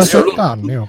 A lu- Ci cioè, lavoravo, eh, ci potenzialmente lavoravo sì. già a negozio e, e venivano veramente le vecchiette a chiedere il gioco di Panariello, il gioco di, Eh. di, di Layton perché volevano fare gli enigmi, eccetera. Cioè, succedeva Eh, davvero. era Adesso potenzialmente- il, il gioco di Fuku- del dottor Fukushima e se. E... Quello sto dicendo, cioè, No, lo dico appunto adesso si vuol scherza dire... e tutto quanto, ma è successo veramente, ragazzi. non Noi- cerchiamo di far finta che... No, io sono No, magari più per il, per il maestro. E sta- Eh, eh, cerchiamo di far finta se- che non sia successo veramente, ma è successo. Sono serio e sto dicendo che questo può- potrebbe veramente allungare, se i, i titoli sono validi, può allungare di un paio d'anni tranquillamente la vita di, la vita di Switch eh, e, con delle vendite dignitose perché cominci a fare il gioco, il brain training, il Wii, eh, poi fai Wii Fit 2, poi fai, cioè veramente sono giochi che magari stanno in costruzione, magari erano- sono vecchi concept che possono ritirare fuori e, e veramente puoi tirare fuori i mostri per, per- per- no, chiaramente non lo stesso numero di console e di giochi venduti, però puoi farti puoi allungare la vita della console parecchio. Eh, anche perché credo che loro possano eh, al massimo fare Switch 2 adesso. Cioè, mi sembra strano che nel giro di due anni tirino fuori una macchina di nuovo come, come una, una fissa. Perché comunque loro hanno perso, è una cosa molto ardua che hanno fatto, ma hanno perso fondamentalmente il, il concetto di portatile. Cioè, stanno, viaggiano senso? un po'. Eh, non- cioè, hanno dovuto fare Switch Lite, ma non hanno più il 3DS, non hanno più il 2DS. Tutta c'hanno quella- Switch Lite però. Esatto, adesso si porteranno avanti Switch e Switch Lite, eh, però vediamo perché come dico, Brain Training lo fanno con i Joy-Con, li devi giocare con i Joy-Con originali, quelli staccati. E quale altro È gioco? sicura che- sta cosa che non ci sia una modalità anche per i Joy-Con attaccati? Ho capito, ma rifamo i casini poi. Ci sarà la modalità per i giochi attaccati, magari, però se, se una delle feature che mettono nel, nel video di presentazione che, che stavo vedendo è il fatto che con, i- con l'infrarosso lo puoi tenere in mano e ti legge e ti legge la- le dita, i, i numeri, fai con le, con le dita, fai Ah, tipo numeri. Zingara che te legge... No, no, ti legge tu metti, mano. se devi dare il risultato. Guarda, è la prima cosa del video. Eh, non l'ho Cioè, ancora... tu devi fare il Sto guardando adesso, Eh. credo Simo che se te lo presentano così, questo è pensato per la versione Cioè, giochi a carta sasso, Pro, ho capito, ragazzi. quella normale, capito, la standard. Però, cioè, se il video di presentazione è con eh, il Joy-Con che ti riconosce le mani e, e per poi fare i conti con le dita, eh, mi sembra che se tu fai la pubblicità così e poi su Switch Lite non lo puoi fare, abbiamo un problema. Ma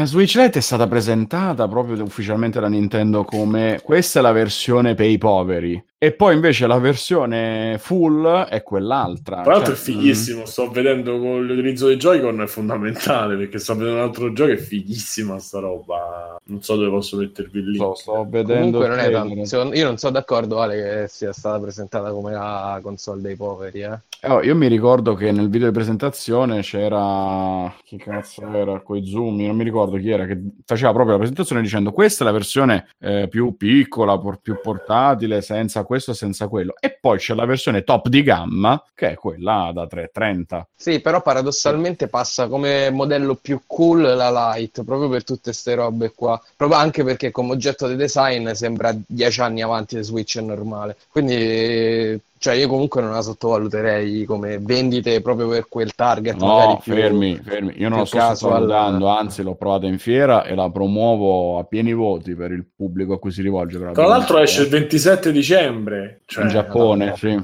Eh, ho capito, ma questi vedendo hanno mo. proprio... Ah, mamma mia. Sono Così ci giochi a capodanno. Bravi, bravissimi. Ma se esce in Giappone, Simo, non credo che arriverà il 27 dicembre da noi, eh. Ho detto bravissimi, non ho detto che bello, non vedo l'ora di giocarci. Cioè, Porta Babbo Natale, Alessio, da- dal Giappone. Però vuol dire, di- fortissimo.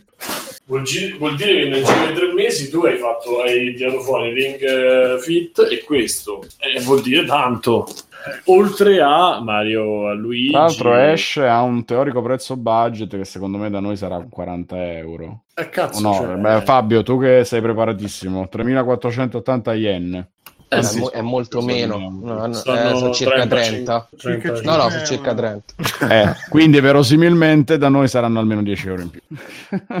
Che noi Anche siamo- perché include il pennino, ragazzi, il grande ritorno del pennino. Ma io volevo fare, scusa Simone, so che mi odierai, ma a voi piaceva Brain Training per il Nintendo DS? Ci avete giocato? Ci ho giocato, sì. Per, Sì? per una lunga mezz'ora. Sì, ci ho giocato anch'io. no? Vi è di piaciuto? Vi siete di sentiti più all'epoca, io. intelligenti con questi test esercizi di intelligenza? no, era Bruno, no, molto no. carino No, Dieci anni fa carino, mi sì. diceva che avevo 40 anni di, att- di età Esatto, mentale. al contrario, mi ha fatto sentire stupido e ho spaccato la cartuccia.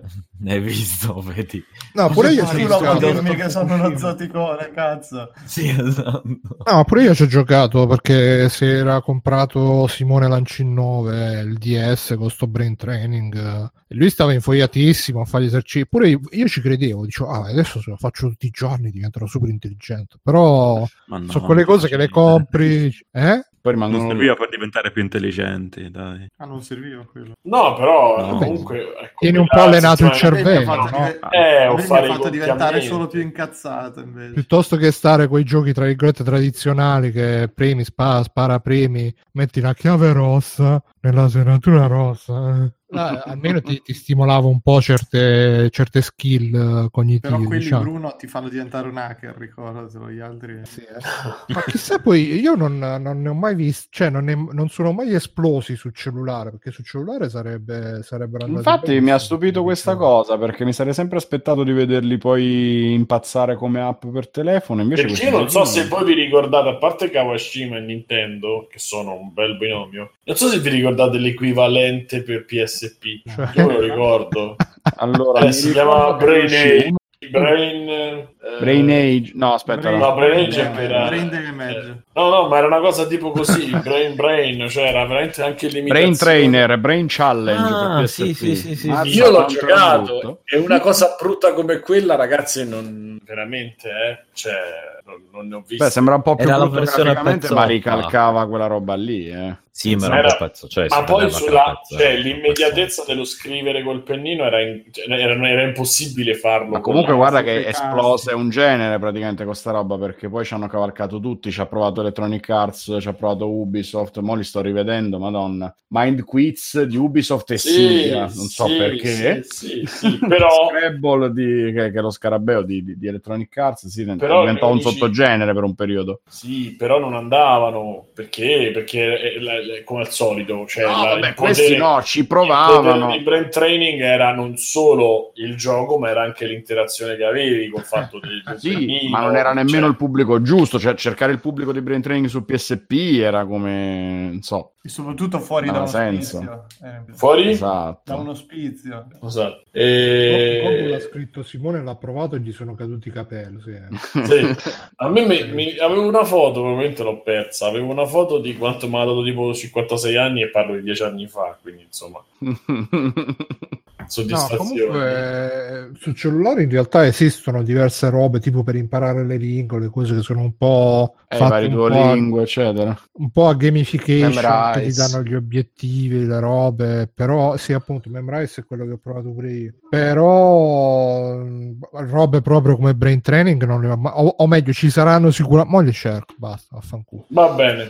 Eh, tu c'hai qualcuno c'è qualcosa da dire su questa, questa notizia per chiudere? No. Iniziamo gli extra credit? Sì. Sì, E volete andare di Midsommar, Masdol Mar? Vai, vai. Bellissimo. insomma, Non so di che state parlando io, quindi... Ah, quel è un film. l'hai visto pure tu, Yes. Biggio? No, Il villaggio dei dannati, com'è? aspetta, Sì, sto che si veda in, eh, in tv. In TV. Eh, si vede in tv, Biggio. È per quello che li abbiamo visto tutti e tre. Ah. stasera. Eh, no, nessuno mi ha detto niente. Va bene, parlatene pure. Anzi, no, non, par- non vi ascolto. fottete. Vabbè, inizio io, se nessuno si fa avanti, Sì, vai, vai. eh, però prima me Ma lo con devo spoiler. Spoiler, come fate? Ma Ma eh, no, dai, io, ne parlo, io ne parlo senza spoiler e No, un secondo che comunque che devo segnare qua come al solito che sennò poi perdo tutto. Opla opla. Craig Not Midsommar allora ehm, io personalmente consiglio di, eh, di vederlo senza leggere niente senza sentire niente prima e molto brevemente come, ho- come ho scritto nel come ho scritto come ho detto nel messaggio audio sul canale voce. A me è piaciuto tantissimo per eh, Uh, due cose. Uno, esteticamente, proprio bello, bello, bello, bello, bello st- da vedere. C'ha sti paesaggi stupendi, movimenti di macchina incredibili, composizioni dell'immagine che ti, ti lascia la bocca aperta e tutto quanto. E poi, come atmosfera, dura due ore e mezza, però io sono stato sempre lì attaccato perché, insomma, de- la trama, detta molto brevemente, sono sti americani che vanno in sto villaggio super sperduto in Svezia, che è praticamente una comune hippie dove ci stanno queste persone che fanno tutte queste robe di contatto con la natura, riscoperta delle, delle radici, vivono tradizio- eh, seguendo le tradizioni pagane, eccetera, eccetera. E quindi così cos'ha. Io ve lo consiglio tantissimo, a me è piaciuto tantissimo, e, mh, però adesso dirò, appunto, come ho fatto anche nel messaggio audio, quello che non mi è piaciuto, però vi consiglio, se non l'avete ancora visto, andate avanti qua su Freeplaying, nelle note dell'episodio troverete i vari time code, quindi potete andare avanti. Non faccio spoiler su quello che succede, però non vo- vi consiglio di vedervelo senza sentire questa parte, diciamo, che potrebbe Urtare, vi potrebbe, vi potrebbe influenzare, diciamo. Quindi 3, 2, 1, spoiler. Vi potrebbe influenzare come ha influenzato me eh, pensare cosa avrebbe detto Molto Mirko. Però poi la cuffia alta sento, aspetta. E dicevo, eh, come ha influenzato me pensare cosa avrebbe detto Mirko di fronte a determinate scene. Questo Midsommar è il nuovo film del regista di Hereditary. E come Hereditary eh, c'ha delle scene che sono un po' sulla linea del vaffanculo, che eh, ti tiene in, gra- in grande tensione ehm, per la maggior parte del tempo, però poi ci sono delle scene che veramente un po' ti, ti rischiano veramente di far ridere perché sono veramente ridicole perché eh, appunto ci, ci stanno queste persone di sta comune hippie, ci stanno sti vecchi che ballano, eh, che, che respirano, cioè, cioè, tipo si, si fanno il grappino di, di funghetti allucinogeni e poi fanno e, e- e fanno sto respiro, si, si bevono e poi fanno e, e vabbè, che sta facendo? Poi cominciano a ballare, e, viva la natura, viva la natura. E là mi immaginavo Mirko, però Mirko è stato veramente il fantasma che c'avevo davanti mentre vedevo questo film, che, che, che, che diceva che sta puttanata, che sta stronzata. E quindi um, cioè, e io ho fatto la scelta, diciamo, proprio forzata, consapevole, ho detto no, non mi devo far uh, rovinare il film da Mirko, no scherzo, non mi devo, in realtà un po' sì, però anche no, ho detto no, questo film mi voglio godere l'atmosfera e non mi voglio far uh, trascinare via da queste parti, diciamo un po' sul, sul filo del ridicolo, cioè sono delle scene che alla fine non eh, no, non so, sono proprio al limite perché vedi che fanno certe cose che, che la Peppo Pig, stiamo parlando di Midsommar, fanno certe cose che um, alla fine il film ti, ti porta piano piano a entrare in quella situazione per cui non, eh, anche grazie al fatto che c'è un ritmo lento per cui all'inizio tu magari inizi a vedere il film che sei un po' distratto e però poi piano piano piano piano piano piano ti porta in questa situazione insieme ai protagonisti e tra l'altro vederselo senza aver sentito niente prima va bene perché ti medesimi anche di più secondo me con i protagonisti che vanno a fare proprio una scoperta di questa ambientazione, di questo villaggio e di chi lo abita e tu la fai con loro se non hai sentito niente prima. Se invece ci vai col pregiudizio che sarà così così colà, non ti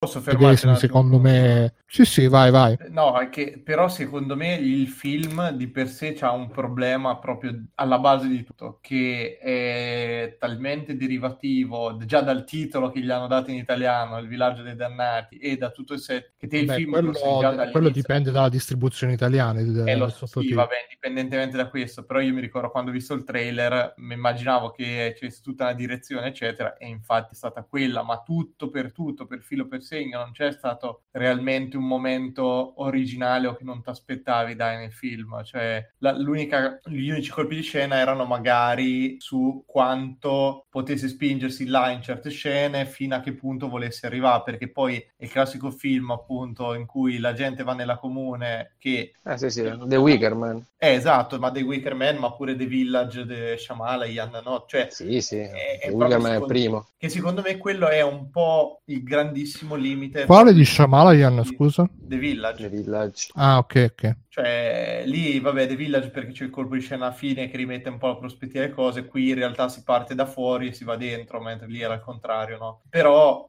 eh, cioè, alla fine è sempre il gioco su quanto sarà bizzarra sta, sta comunità, poi a me è piaciuto perché poi non è che vada proprio sull'horror spinto, eh, quando ero convinto che fosse molto più horror uh, all'inizio, cioè perlomeno dai, dai due trailer che avevo visto, da cui leggevo in giro. Invece, tutto sommato, è molto è più... più thriller che horror. Sì, sì, è un thrillerone, anche perché l'ambientazione, quello che c'è, è, qua, è impossibile fa horror fondamentalmente, in quel setting ultra luminoso, tutto floreale, eccetera. Secondo me l'horror era impossibile, che è un po', ti dico, il punto di forza, come dicevi te, esteticamente è bellissimo il film, è veramente bellissimo, cioè a me mi è proprio piaciuto tantissimo uh, tutte le strutture che hanno creato, la semplicità, le, le, i vestiti, le robe, è fighissimo, però è debolissimo dal punto di vista della scrittura, cioè secondo me la scrittura è nulla, è ridicola per tutto quello che riguarda i personaggi, perché i personaggi non è che sono delle macchiette, di più, di più, cioè tant'è che a un certo punto cominciano a sparire a destra manca, cioè a me mi ha dato un po' l'idea, poi sarà magari che mi ha influenzato quello che ci dicevamo oggi, che hanno tagliato i pezzi, che c'è questa versione da tre ore, però ci sono delle robe affrettatissime che non bastano e secondo me anche quelle classiche scene fatte volutamente per creare inquietudine, sì, sono completamente d'accordo, cioè quando stanno seduti a pranzo minuti interi di questi che stanno zitti, vabbè un minuto, due minuti, però dopo un po' dici, ho capito che vuoi fare la scena inquietante. Non lo so, a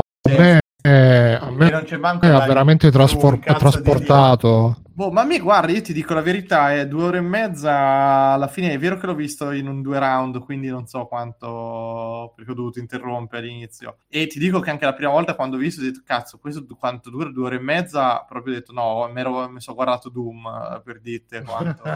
proprio avevo voglia di sta due ore e mezza roba. Poi invece quando l'ho visto, cazzo, ho dovuto interrompere e avevo la voglia proprio di, di continuare a vederlo, perché ero Mi è capitata la stessa cosa, per coincidenza, che mi è arrivata una roba roba di lavoro ho dovuto interrompere, poi ho, ho ricominciato subito dopo perché c'avevo la foto. Ma perché comunque ti crea, alla fine sarà anche banale come scrittura, però tutto il lavoro che hanno fatto dietro di, uh, anche di studio dei riti pagani. Ma quello delle... secondo me per, però Bruno è una cosa che ti vai te a documentarti poi. A me sì, però lo senti, che c'è questa, lo senti che c'è questa questa lore, perdonate il termine, che, che, che, cioè non è la roba, cioè io per esempio, per dire un film simile, non so se l'avete visto, Apostolo, quello di Gareth eh, Evans. Purtroppo sta... sì, no, eh, quella è una merda però, Devo eh, eh, quello, è, eh. quello è, il film veramente super prevedibile che, che non, non, non... Ma pure brutto, cioè è brutto esteticamente, è brutto come idea, è brutto come svolgimento, questo qua è un altro livello rispetto a quello. Eh, appunto, perciò dico, prevedibile sì, da un certo punto di vista, ma neanche più di tanto onestamente prevedibile, dai, perché poi alla fine... Non, non ti aspettavi tutto quello che è successo nel film, veramente,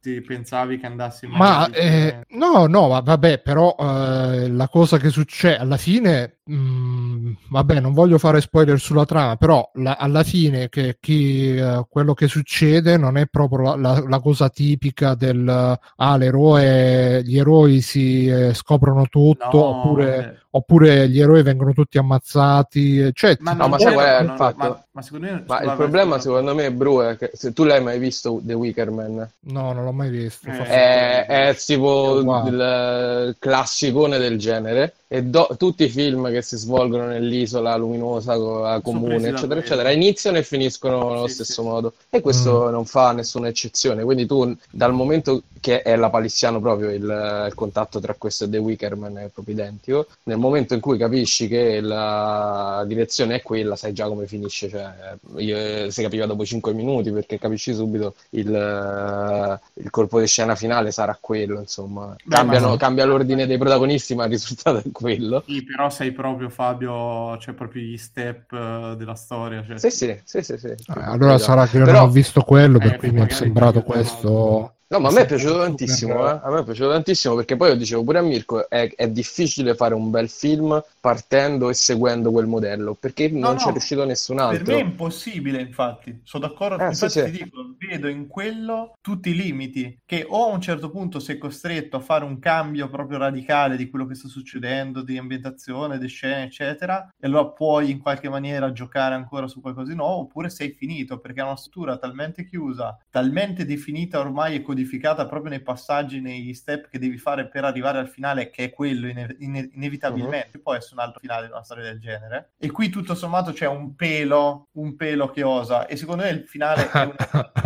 più belle comunque del film. Uh, come era suggestivo alla fine anche Hereditary. Però qui, guarda, ti dico Bruno, è ridicolo perché tutti quei... cioè, sono ri- so ridicolo. Però io mi sono trovato a pensare che alla fine, cioè, tutte le religioni e tutti i riti che ci sono dentro sì, le religioni non è che siano... Ma guarda, io mi sono dopo, fatto... Però aspetta, quando parte il carretto e ci sono le tizie che si...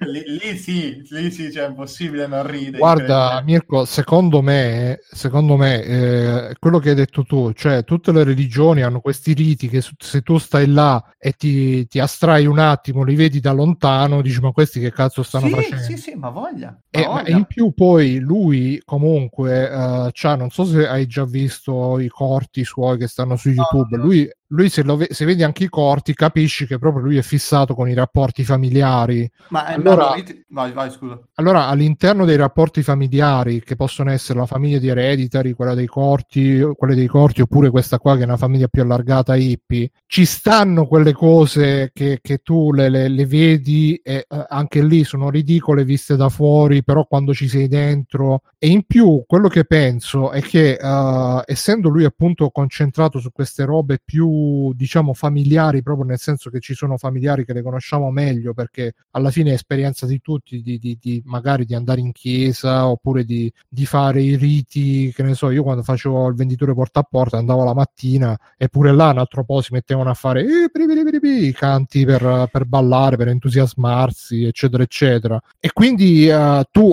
riconoscendo quelle robe che, e, e, la loro corrispondenza con la tua esperienza, tendi di più a, a, a uscirne fuori, a farti trasportare.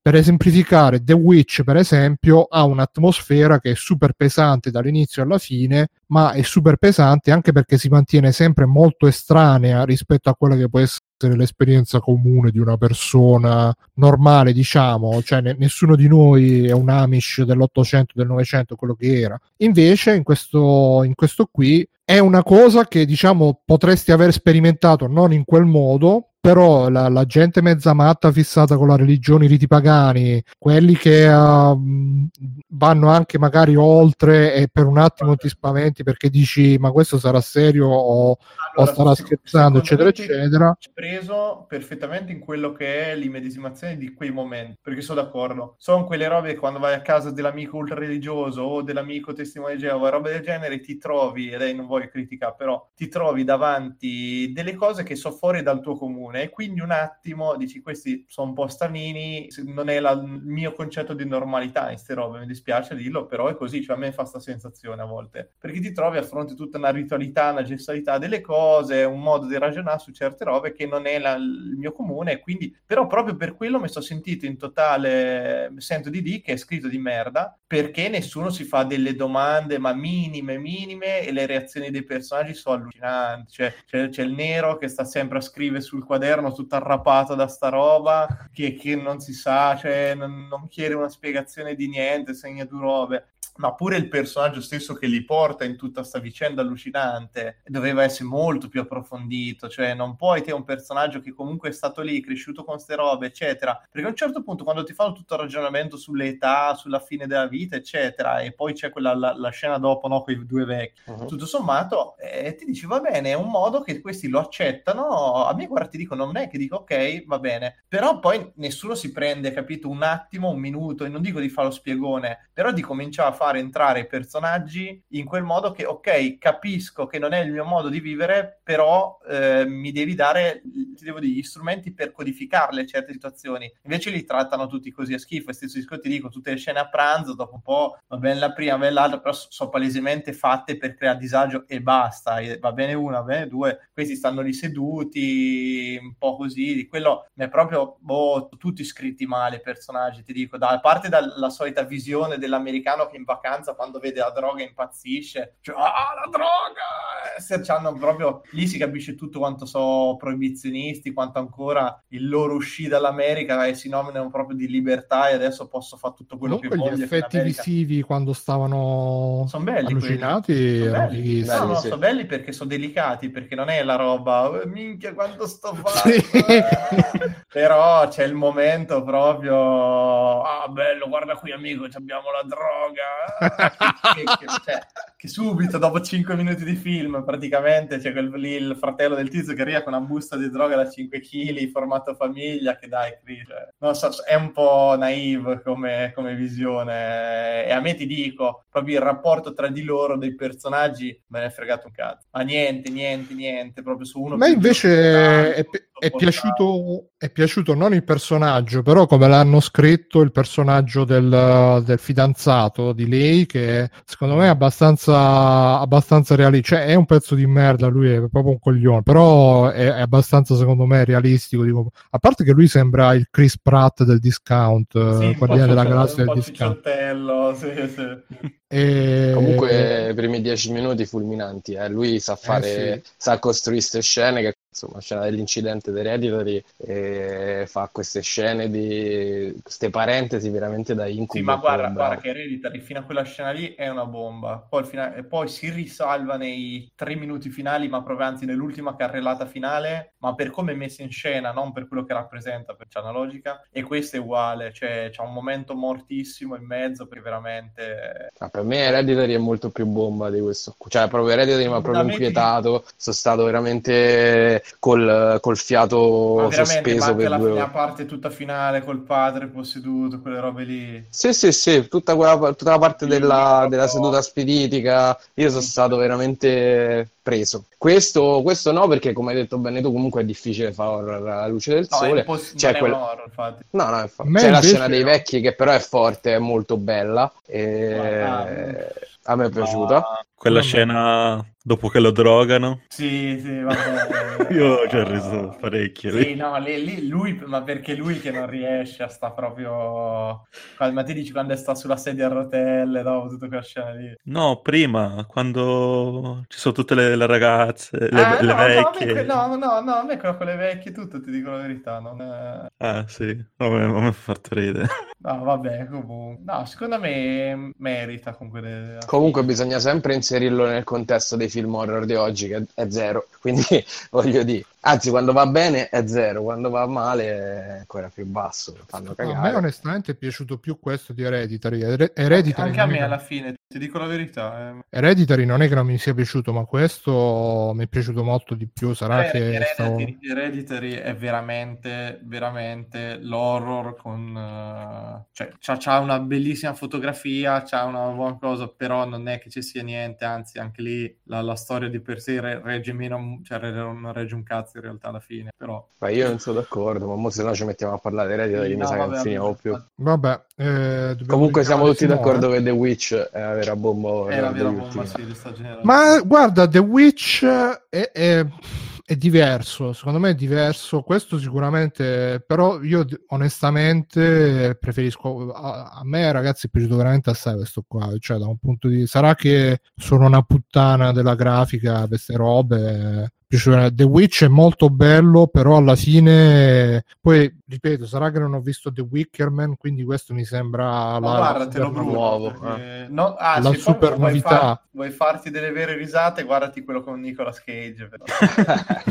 Eh, mentre No, però The veramente Witch- non, non avrai visto The Wickerman, ma che ne so, per esempio tipo Green Inferno di, No, di Eli Roth, l'hai visto? Sì. Eh, No, meglio. Vabbè, comunque considera che tutti quelli che riprovano a fare quel film là viene una merda proprio fumante, apostolo, eccetera, eccetera. No, Quindi voglio dire, questo è veramente da... The Witch è molto bello, però era una cosa che avevo già visto. Questo molto bello, però è una cosa che non avevo mai visto, appunto perché non l'ho visto. Perciò mi è piaciuto, cioè, da- tra i due preferisco questo perché è una cosa che non avevo visto, che non avevo Mhm. mai sperimentato. The Witch bellissimo, però alla fine si inserisce sempre in qualcosa che comunque più o meno so già cosa aspettarmi. Qua veramente alla fine ero da un momento all'altro non sapevo che cazzo poteva succedere. secondo me questo c'ha la leva proprio fortissima che è quella di, di darti quell'inquietudine di, che tanto ti dico, di essere portato da qualcuno, perché tanto la storia è quella, di qualcuno che ti porta in una roba in cui ti trovi veramente, veramente di merda. Solo che vabbè, dopo, cioè di merda, di merda, io mi ricorderò sempre quando una ragazza che conoscevo da una vita, eccetera, a un certo punto ci fa, "Ah, venite al mio compleanno, eccetera, noi va bene, anche tanto che non ci vediamo, veniamo al compleanno tuo, così, ed era finito con fondamentalmente lei che cercava di portarci a una, una riunione in cui vende, sai, quelle in cui ti devono vendere delle robe,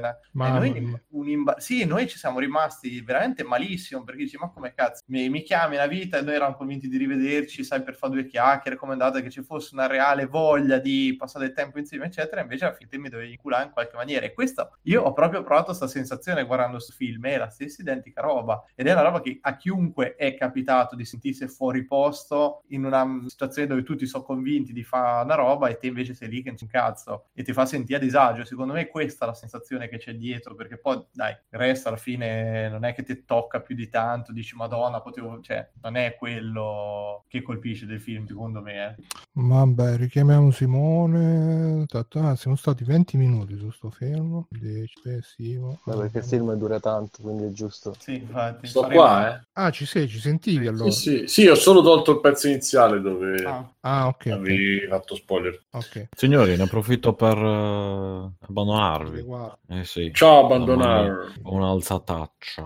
Ciao, Ciao, Stefano, Stefano. buonanotte. Mannaggia. Ciao, Ste. Stefano. Ciao. Ciao. Ciao. Ciao. Ciao. Allora, e facciamo, facciamo un Tarantino io e Alexio? Io e Io Fabio? anche l'ho visto. Ah. No, siamo io e Fabio, non ci sono gli altri. E l'ho li- visto. Ah, ok. Lo faremo con spoiler per tutti quelli che ci ascoltano. Faremo con spoiler. E io ho fatto tipo 15 minuti. Ho fatto tipo. No, non mi ricordo quant'era. 5-6 minuti. Dobbiamo su- davvero farlo con spoiler? sì, Con sì.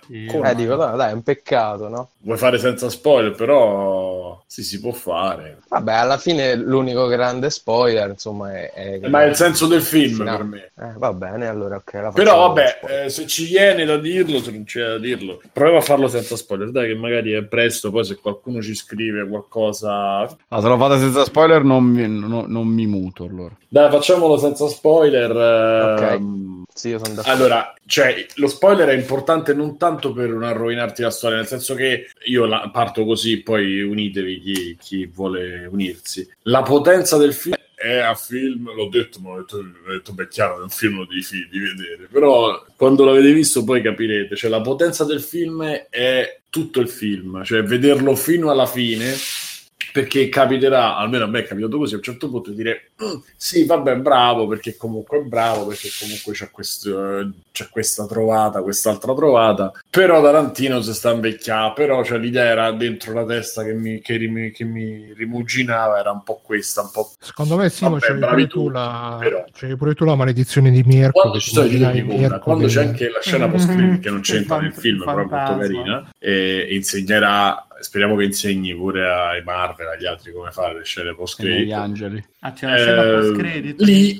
capisci la potenza. Ma mi sa che Simone non ci la sente, ci sente fai. Simone? Tu guardi il No, film, la- tutto quello Aspetta che che fa. Marco Robbi, dici vabbè, ma che cazzo me ne... Cioè, perché? Me ne frega cazzo. Ma c'era una battuta, poi a parte quello che stavo sentendo su 18 che c'è gente che si è impazzita eh, perché hanno contato le battute e dice che sono pochissime. Grazie, fa, fa un'altra... fa- non- nel film Margot Robbie non c'è praticamente, quindi insomma... Vabbè, e dicevo, ti giustifica tutto... Bruno, non vi ho mutato, sto qua. Sì, sì, noi parlavamo e tu non ci sentivi. allora era partito, era proprio il sacro fuoco della recensione. Esatto. Non vi Ci sento? Senti? Eh no. Ah, aspettate.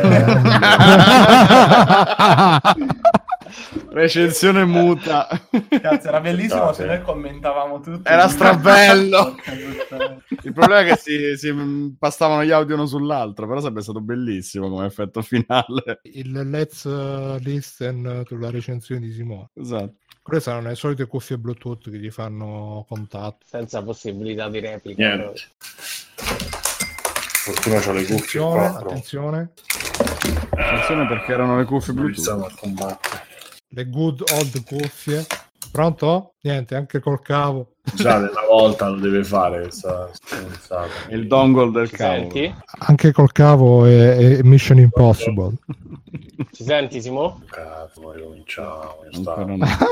io voglio che siano registrate Ah. tutte le imprecazioni mentre cerca di ricollegarle. Che bello. E secondo Come me deve, deve selezionare tipo la periferica audio.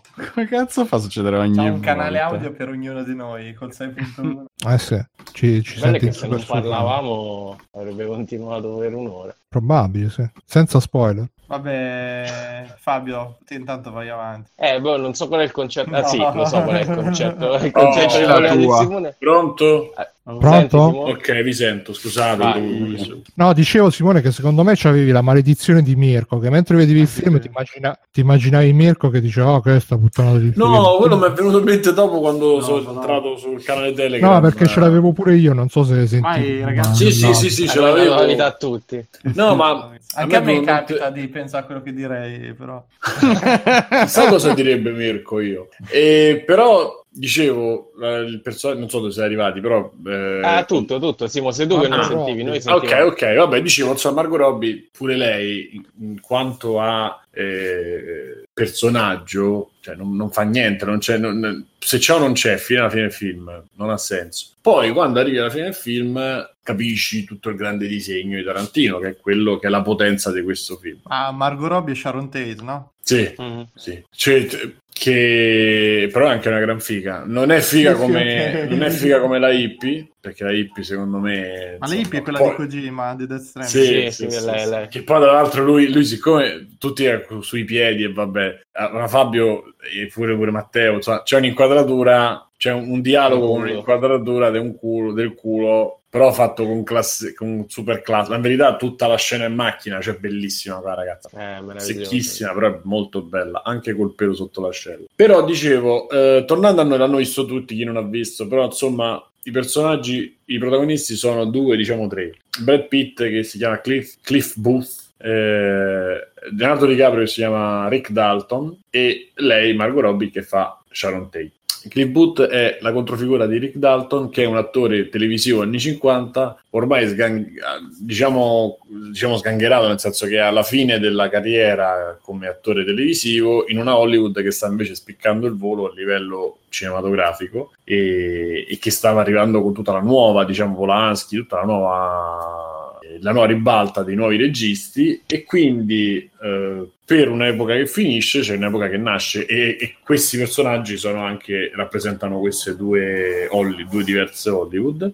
E Brad Pitt in quanto Brad, eh, Cliff, Cliff Booth non mi viene eh, eh, è la controfigura dei film di DiCaprio che lo accompagna in giro perché lui dice che si è perso e che se c'è la macchina rotta, ma in verità gli hanno tolto la patente perché l'hanno beccato a guidare in stato d'ebbrezza e quindi viene fuori che lui è una specie di autista, tutto fare, tutto sommato anche un amico di DiCaprio e, e, e il film racconta due giorni, mi pare un, uno o due giorni a ottobre, novembre, insomma è inizio dell'anno del 69 e conclude con il 9 agosto? Eh, 9 agosto. 9 agosto del 69 a uh, Cielo Drive, che è la, il, il, posto dove abitava Polanski insieme a Sharon Tate. Se sapete un pochettino quello che è successo tra quello e Manson, eh, mh, mm, è importante che lo sappiate per tutto, per godere di tutto il film. Ecco. Il film praticamente è questo, la spiegazione di, questo, di, questo, di, di, questa carriera che sta finendo, il racconto di questa carriera che sta finendo e che cerca di, che, che, che cerca, di questo attore che cerca di recuperare la, la, carriera e di questo suo amico. Nel frattempo, parallelamente, la storia di Margot Robbie è di un'attrice che fa il primo film, o comunque fa il primo film importante, mh, e vede e si va a vedere al cinema. Lei va a vedere il suo film al cinema, questo in breve è un po' questo, e la sua vita e, si gode la sua vita a Los Angeles e a Nuova Hollywood, eh, la sua nuova vita. Questa è più o meno la storia di, di la storia è semplice. Anzi. Per il resto, che vi devo dire? Il film è, è bellissimo perché dura 2 ore e 40. Secondo me ci stanno 20 minuti che forse avrebbe potuto togliere, specialmente sull'inizio, perché all'inizio si prende tutti i tempi che, di cui ha bisogno. Mm, presenta le persone, presenta i personaggi, ma lo fa con lo stile suo molto più di classe, molto più delicato di quello che abbiamo visto fino ad oggi. Eh? Eh, però si prende molto i suoi tempi e dopo invece da metà in poi diciamo comincia, comincia un crescendo che porterà poi a questa fine e tra gli attori ci sono poi Al Pacino, Dakota Fanning, eh, la figlia di Uma, che sta molto meglio qua che, che in Stranger Things. E, e non so se dire, lo diciamo fa perché non so, tanto ci sarà scritto, ci sta pure nel. Io non lo sapevo, vabbè, sì, lo diciamo, tanto non è uno spoiler. Ci ha infilato, non vi, dico, non vi dico come, non vi dico dove, ha infilato tutti gli attori feticci. Quindi ci sta Mike, Michael Madsen, ci sta eh, Kurt Russell, e ci sta Zoe Bell, come si chiama la, la stuntman uh-huh. preferita. E chi altro ci sta di quelli eh, che piacciono a lui? Ah, tra l'altro c'è un Luke Perry, io non l'ho riconosciuto, devo andare a vedere chi cazzo fosse, perché col truccato così non avevo idea di chi, di chi fosse. E chi altro ci sta dei suoi attori feticcio? Oh, basta più o meno. E, e tutti recitano molto, molto bene. Tra l'altro, a me è piaciuto tantissimo vedere, la, vedere che parti gli ha dato e che gli fa fare, perché poi chiaramente, essendo attori più cioè, di contorno, fanno parti un po' più caratteristiche.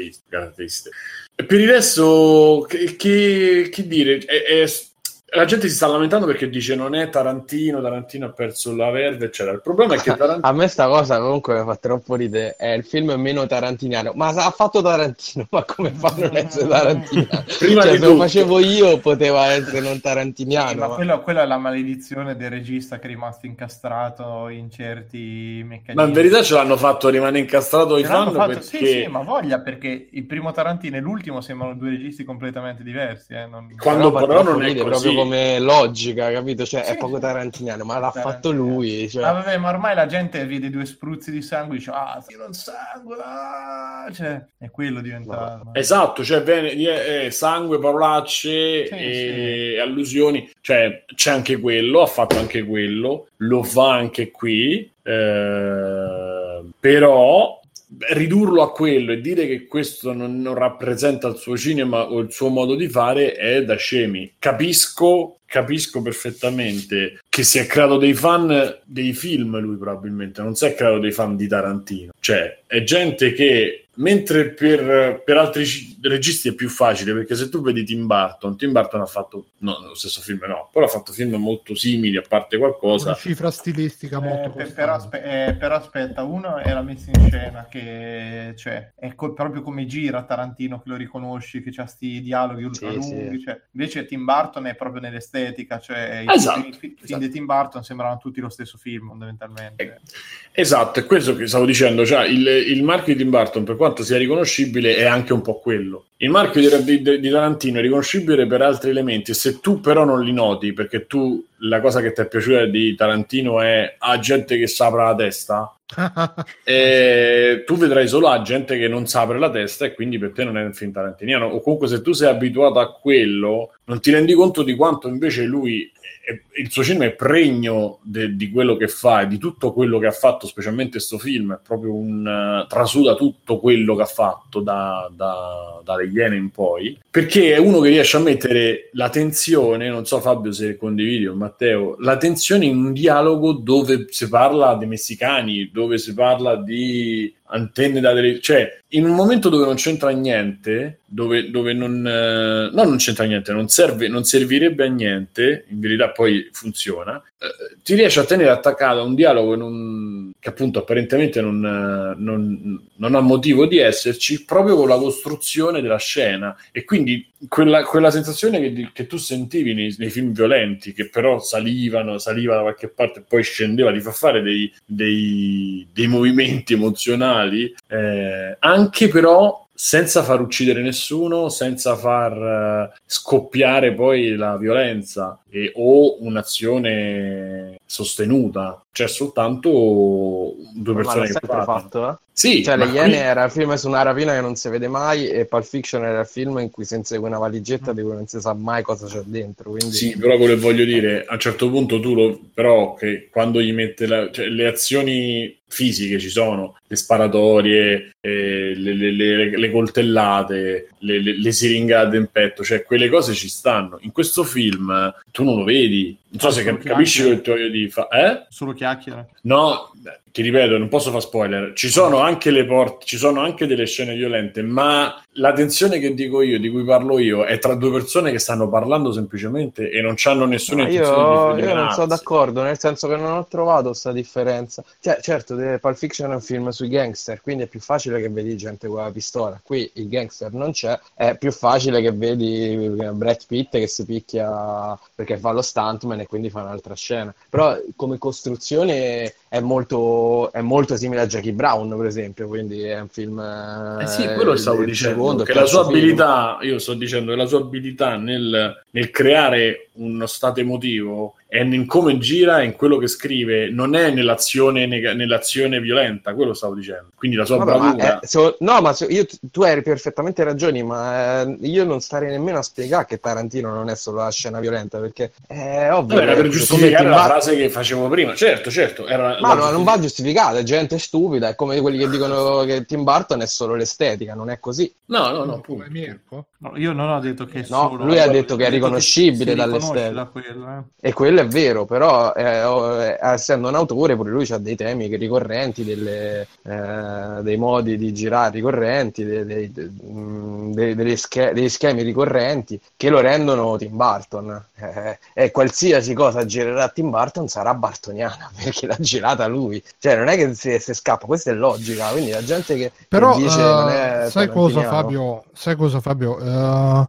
alla fine noi siamo abituati sempre a dire eh, a considerare il regista e basta, quindi questo è tarantiniano, questo- però alla fine un film ci stanno ci lavorano un sacco di persone, quindi magari in un film basta anche che, che cambia, che ne so, il direttore della fotografia Bravo Bruno. riesce, e ti esce un film completamente diverso. Qua Certo, io ho certo, sentito sì, sì. tra le varie recensioni, ho sentito che Tarantino, recensioni, poi eh, ho anche letto in giro, non ricordo dove l'ho letto, insomma, che prima c'aveva un editor eh, che un po' lo teneva a bada, adesso non ce l'ha più e quindi ha incominciato a fare sti film eh, super lunghi tipo Eightful Eight eh, o quest'altro dove c'è molta meno azione, eccetera, eccetera. Quindi ci può anche stare che magari un film tarantiniano, tra virgolette, non è più tarantiniano, però era sì, giusto per dire una cazzata, insomma. No, ma il discorso, Bru, è che poi pure che l'azione, cioè, io volevo dire questa cosa che si tramuta, si, tras- si trasporta tutto quello che lui sa fare con l'azione e con determinate cose, si trasporta in tutte le scene che fa, pure se non c'hanno niente di quello. Questo è quello che volevo dire. Sì, sì, sì. E a parte- è un esempio, la tensione è un esempio.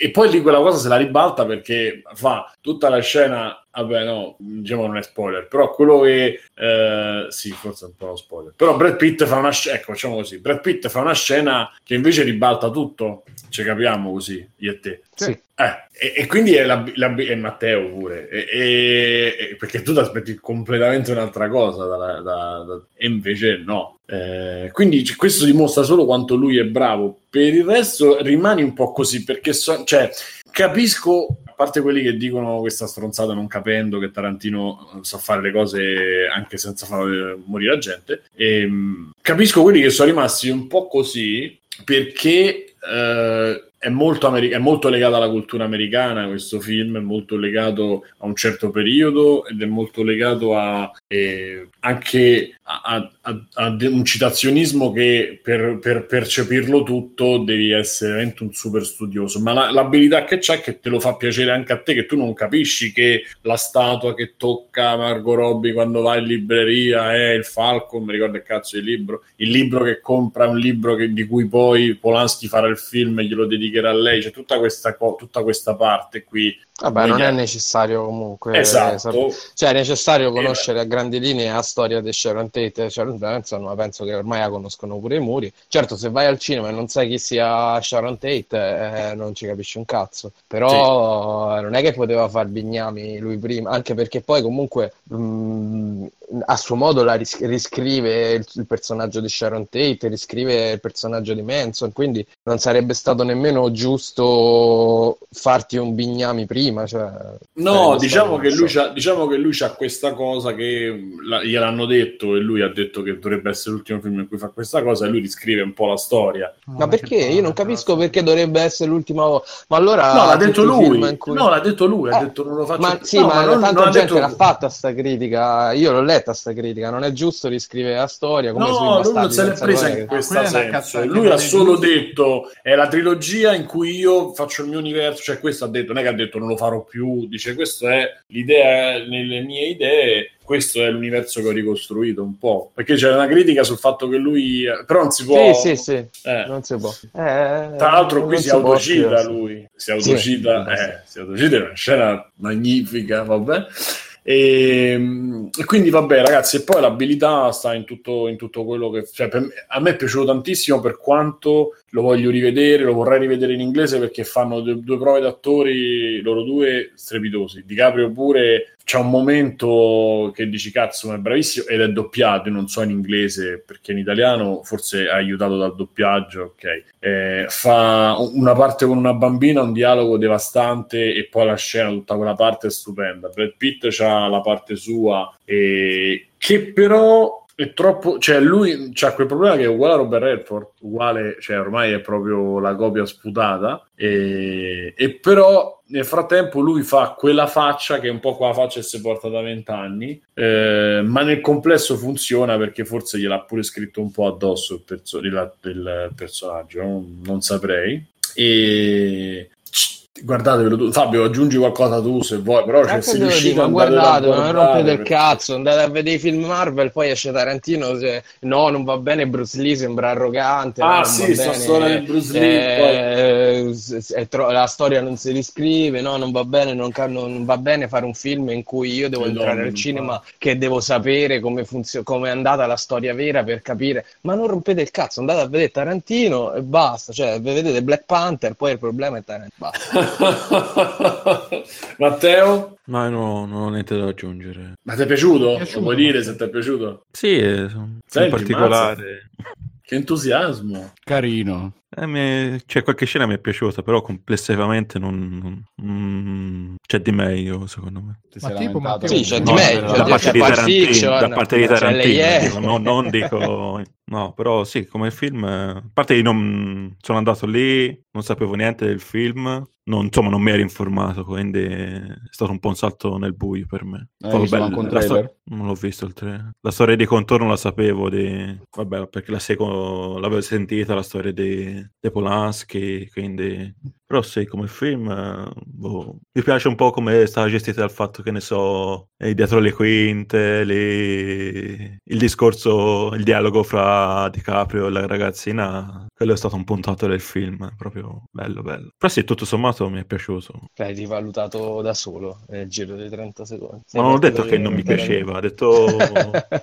Guarda, secondo me un po' di colpa che non è che c'è stato da dire sul fatto che all'inizio è un po' lento eh, e che ormai siamo veramente abituati al fatto che succede su schermo una roba ogni 4 secondi che ti deve tenere l'attenzione alta. E quindi poi quando esce un film eh, che comunque dal trailer sembra, sembra la roba super brillantona in cui veramente ogni 10 secondi c'è la battuta che ridi e poi non è così, eh, non siamo Comunque più fa abituati anche a- ridere, a, eh? sentire. Fa anche ridere. Sì, fa- Sì, fa riderissimo, però il problema è che non fa ridere ogni 10 secondi, ma magari, eh, per esempio a me uno dei momenti che, che è piaciuto di più è muto, perché c'è Brad Pitt che fa avanti e indietro con la macchina di DiCaprio in questa Hollywood eh, degli anni 70, quindi piena di hippie, e, e lui fa un po' da facchino, no? come diceva Simone, e quindi lo va a prendere, lo porta dai set, e quando lo va a prendere, lo porta, incontra sempre questa hippie, Eh. che diceva sempre Simone prima, e loro non si parlano mai fino alla terza, Bellissimo, quarta volta che,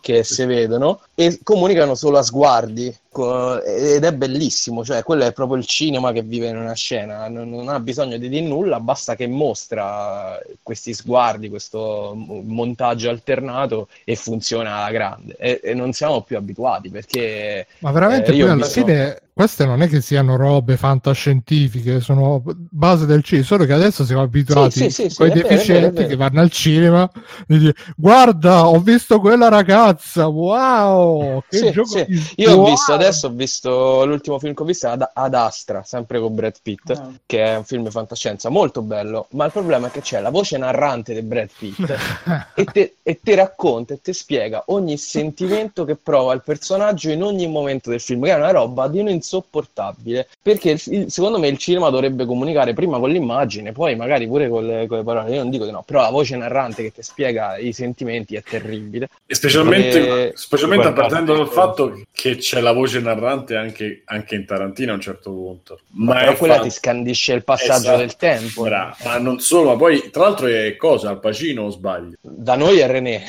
Eh, perché lo doppia, al Paci- lo doppia Ah, lui, ok, sì, sì, e- quindi credo sia Al Pacino che racconta come andare a raccontare la storia di appunto Rick Dalton. E a un certo punto introduce, poi su 18 spiegano il perché, io non ho capito se è per quello, perché vogliono farsi rifarsi ai, come si chiamano, i true crime, dove c'è la voce narrante. Eh, a me è sembrato semplicemente, e stavo dicendo, ma perché cazzo sta a fare sta cosa? Però piaceva perché nel complesso eh, aveva se- cioè, ha avuto senso, ma io l'ho trovata una, una- una cosa scema sua, cioè una- un vezzo di Tarantino suo. Poi dicono su Ricciotto che è ispirata ai True Crime, quelli hanno tutti studiato, mi affido a loro. Anche se c'è, secondo me, una persona che non ha capito determinate cose, ma adesso non si possiamo parlare, durante, parla di cose che avvengono in momento spoiler. Una e l'altra, quella su Bruce Lee, si lamentava perché la gente ha riso perché Brad Pitt ha menato cioè ormai siamo ai livelli io poi a me piace tanto Ricciotto però ogni tanto o sentono troppo leggono troppo cose americane o c'è un problema che forse a un certo punto coglierò pure io non lo so. Ma si sono lamentati perché la gente ha riso una ragazza in particolare si è lamentata perché la gente ha riso nella scena con Bruce Lee perché a un certo punto si menano e Brad Pitt osa fare mm, del male diciamo a Bruce Lee perché perde la, perde la... Eh, fa una botta e, la, e lo, lo, sbatte su una, su una macchina. E questa cosa, siccome la gente rideva, al fatto di, eh, a vedere Bruce Lee che combatteva e Bruce Lee che veniva sconfitto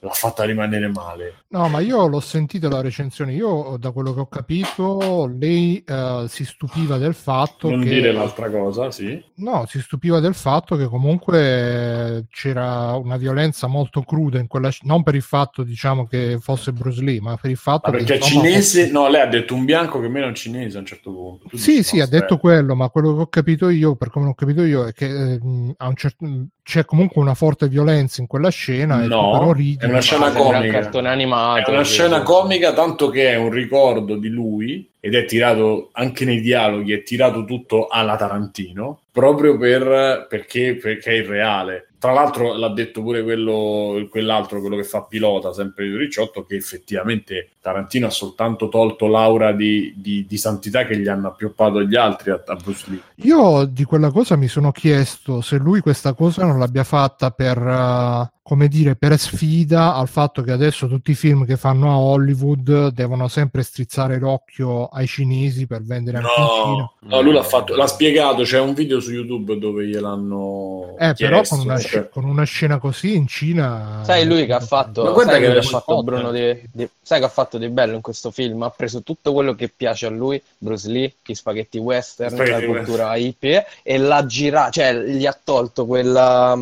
eh, quella grandiosità che gli ha dato il tempo, che oggi diciamo ah che belli gli anni 70 con gli hippie, gli spaghetti western, in realtà all'epoca gli spaghetti western non piacevano a nessuno, erano il rifugio dello sfigato attore che stava morendo a Hollywood e veniva in Italia a farlo per due soldi perché poi se lo rivendevano interna- eh, a livello internazionale. Gli hippie non piacevano a nessuno eh, perché vivevano nei comuni, puzzavano e, e insomma stavano lì in città e nessuno li voleva vedere. E, e poi c'è il motivo, cioè proprio è il motivo per cui i hippie poi hanno cambiato. Sì, sì, certo. Quindi lui ha preso tutto quello che a lui poi piace effettivamente e l'ha, l'ha riportato un po' Beh, negli sì, anni 70, gli ha tolto la grande Bella questa chiave di lettura, quindi tu dici che l'ha chiamato C'era una volta Hollywood proprio per dire che era una favola, la Hollywood che ci ricorda. Ma in verità è una favola tutto il film. Se sì, tu hai, hai, se ti sei spoilerato tutto, è una favola tutto il film. Comunque, il, no, quello che volevo dire è che indipendentemente da quello che voleva che fosse la sua intenzione, io sono curioso adesso in Cina che cosa ne diranno di questa cosa perché eh,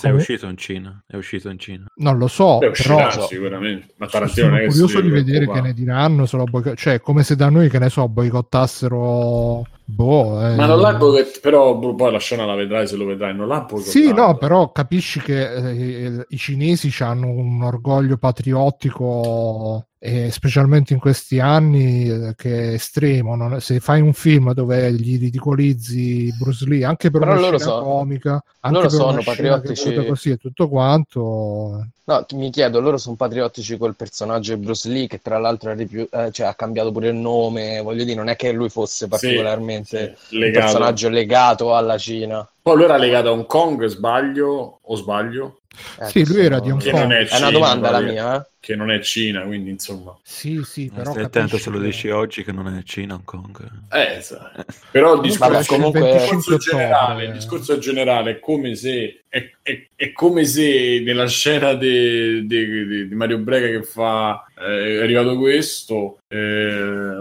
che ti dice insomma che gli, che gli mena no? che ha fatto il commento alla fine e dice arzate cornuto ar-". è come se tu racconti quella è come Mario Brega racconta quella scena e ha menato uno che che è il primo Carnera, cioè per dire, la gente si lamenta, ma quello racconta dal suo punto di vista, cioè la, scena è la stessa, eh, Brad Pitt si ricorda, c'ha in mente, tanto che io all'inizio dico, forse non è manco reale, poi dopo ti rendi conto che un po'... Ma poi quello che succede intorno non è soltanto il fatto che seminano, ma quello che succede intorno tra eh, quando arrivano gli attori, perché poi lì arriva, si vedono i due attori feticcio che, che attirano su ancora la scena, cioè è chiaramente una scena sopra le righe. Sì, sì no, ma eh, ecco, ecco, qua ho trovato una roba, ho trovato un articolo, ta ta ta. Il, la presa sì. in giro di Bruce Lee Tarant- nel film di Tarantino fa arrabbiare i cinesi, scritto su china.org.cn, quindi sarà proprio proprio un sito del partito. Pa, Vabbè, Tanto la settimana, è... esce, la settimana esce Joker e il cinema cambierà. Mamma mia. non esce dopo domani. Esce il 3. No, esce il 25... Sì, sì, sì. Esce il 25 ottobre. Ah no, ti dice il gioco. No, comunque in Cina esce il 25 ottobre sto film. No, io sono curioso di vedere come perché no, ma capisco benissimo con tutto quello che dici che è una presa in giro, è una roba tipo Tom e Jerry, cartunesca, eccetera, eccetera. Però sono curioso di vedere, specialmente in questo periodo dove tutti i film mettono sempre prota- la protagonista coprotagonista cinese per, uh, per diciamo cercare di infilarsi anche in quel mercato sono curioso, sono curioso perché comunque è una scelta che se non fosse Tarantino credo che una cosa simile non l'avrebbero fatta fare a nessuno per un film di alto budget ma sai che c'è Bru dipende a parte che lui non conta sul eh, conto se sei Marvel che devi vendere in Cina lui non gliene frega un cazzo di vendere in Cina. È anche un'altra produzione secondo me. Altri soldi ah, tanti. Cioè, cioè, pure i film li fai pure costruiti su dove devono andare. Se, se in Cina è un flop a Tarantino non gliene frega un cazzo. Qua sta scritto che il suo unico film distribuito in Cina è stato Django Unchained e che è stato ritirato subito per le scene di nudo, di violenza, eccetera, eccetera, e poi è stato reimmesso un mese dopo in versione censurata. Immagino, anche se dura mezz'ora. e quindi... Magari censurano anche, vers- anche questa in Cina. Eh, questo sarà sì, quella scena la puoi togliere e non succede niente al film se gliela togli. Eh, so, sono curioso, no, ma sono curioso proprio a livello di curiosità. E questo sarà il secondo film di Tarantino che esce in Cina, vedremo, dai. E quindi dovete vedere tu, tutto, cioè vedetevelo, godetevelo senza starci a girare troppo intorno perché, perché le cose belle da dire sarebbero uh, spoiler free per, per, me in questo caso. Però insomma la potenza che c'ha, che c'ha questo film è, incredibile perché, perché, perché non lo so, forse non siamo veramente più abituati a un certo tipo di cinema, forse io poi ho anche il legame, perché secondo me piace molto, quindi magari ecco, sono al cinema, ho visti tutti Tarantino, da quando ho avuto età di coscienza, quindi dopo Pulp Fiction che hanno fatto, dopo Pulp Fiction, Jackie Brown, no, da Jackie Brown in poi, cioè, da Jackie Brown in poi ho visto tutto al cinema, non mi ricordo, Jackie Brown mi sa che ero troppo piccolo, cioè non, non ero ancora, però da lì in poi eh, ho visto, quando ho potuto sono andato a vederla al cinema, l'ho rivisti poi e è uno dei pochi autori che a me piace molto molto e anche in questo caso io non sapevo niente, poi ho visto solo il trailer, addirittura io avevo capito che era un documentario, da voci che avevo sentito, che fosse proprio una cosa tipo documentario, quindi anche perché i primi trailer erano quelli in cui si vede l'intervista all'inizio del film, c'è proprio l'intervista a, per presentare i due Booth e DiCaprio e Brad Pitt sono intervistati da una televisione americana che gli chiede il lavoro, gli chiede, insomma loro erano in auge, no? E quindi ho visto forse solo quella parte lì, quindi so, però ho detto ma ci stanno DiCaprio, quindi è, una, è, un finto documentario, cioè, e dopo non ho voluto sapere un cazzo, ho detto adesso lo vado a vedere direttamente al cinema senza che sto a girarci intorno e, e quindi niente, andateci, andateci, non vi aspettate eh, quello che avete visto fino adesso di Tarantino, non vi aspettate la rivoluzione, ma se vi piace Tarantino sicuramente ve lo godrete, questo posso stare... Viva Tarantino, viva la libertà! E, e, e, e, e bah, che vogliamo fare? Qualcuno fa una chiusa anche se ormai siamo arrivati. Che... Io volevo segnalarvi molto brevemente un gioco che ho provato ieri eh, si chiama Kind Words, eh, in realtà non è tanto un gioco, è praticamente uh, è un gioco, mh, mm, sì, è un gioco in cui vedi messaggi di, degli altri, eh, tipo richieste di aiuto, eh, sto male perché mi ha lasciato la ragazza, cose così, degli altri giocatori reali e tu gli puoi rispondere tipo fatti forza, che cazzo ne so, e al tempo stesso pure press, tu puoi... Press F, uh, sì, sì, no, ma eh, eh, il gioco ti mette, mh, mm, inizia che, che, ti fa vedere questa, questa stanzetta con visuale isometrica, tutta con i colori soffusi, con te che stai lì a scrivere ste lettere e uh, con tutta la musica super chill, super rilassante, quindi ti mette anche nella, diciamo, nella disposizione giusta per, uh, per, aprirti un po' di più, per scioglierti un po' di più e insomma per, per non fare lo stronzetto, il coglione, oltre al fatto che comunque um, è, è, tutto controllato per fare in modo sia da un lato che se qualcuno fa il coglione gli, gli cancellano le robe, sia se qualcuno seriamente scrive di avere problemi seri viene intercettato e mm, indirizzato verso stacca, stacca. E, no, non in quel senso viene intercettato nel senso che viene indirizzato verso servizi che lo possano aiutare. E io l'ho, l'ho trovato nell'ultimo Humble Monthly quindi ce l'ho tra virgolette l'ho avuto gratis. Magari qualcun altro che è abbonato al Monthly vi, vi, consiglio di provarlo perché è carino come esperienza. Poi leggi, leggi queste cose, un po' come quei siti tipo ticonfesso.it, però quelli erano più robe di perversione. Qua è proprio, gen- è proprio fatto per chi magari si sente triste perché gli è successo questo, quello, quell'altro e, e si vuole sfogare, tra virgolette, in un ambiente in cui troverà altra gente che, che, che cercherà comunque di, di, fargli, di, fargli, forza e di supportarlo. Tra l'altro, mentre uno gioca, eh, passano, gioca, legge i messaggi, fa quello che deve fare, passano degli aeroplani di carta che se tu ci clicchi sopra ti rivelano delle altre frasi scritte sempre dagli utenti che però sono, non sono richieste d'aiuto, ma sono frasi tipo di incoraggiamento, dai ce la puoi fare,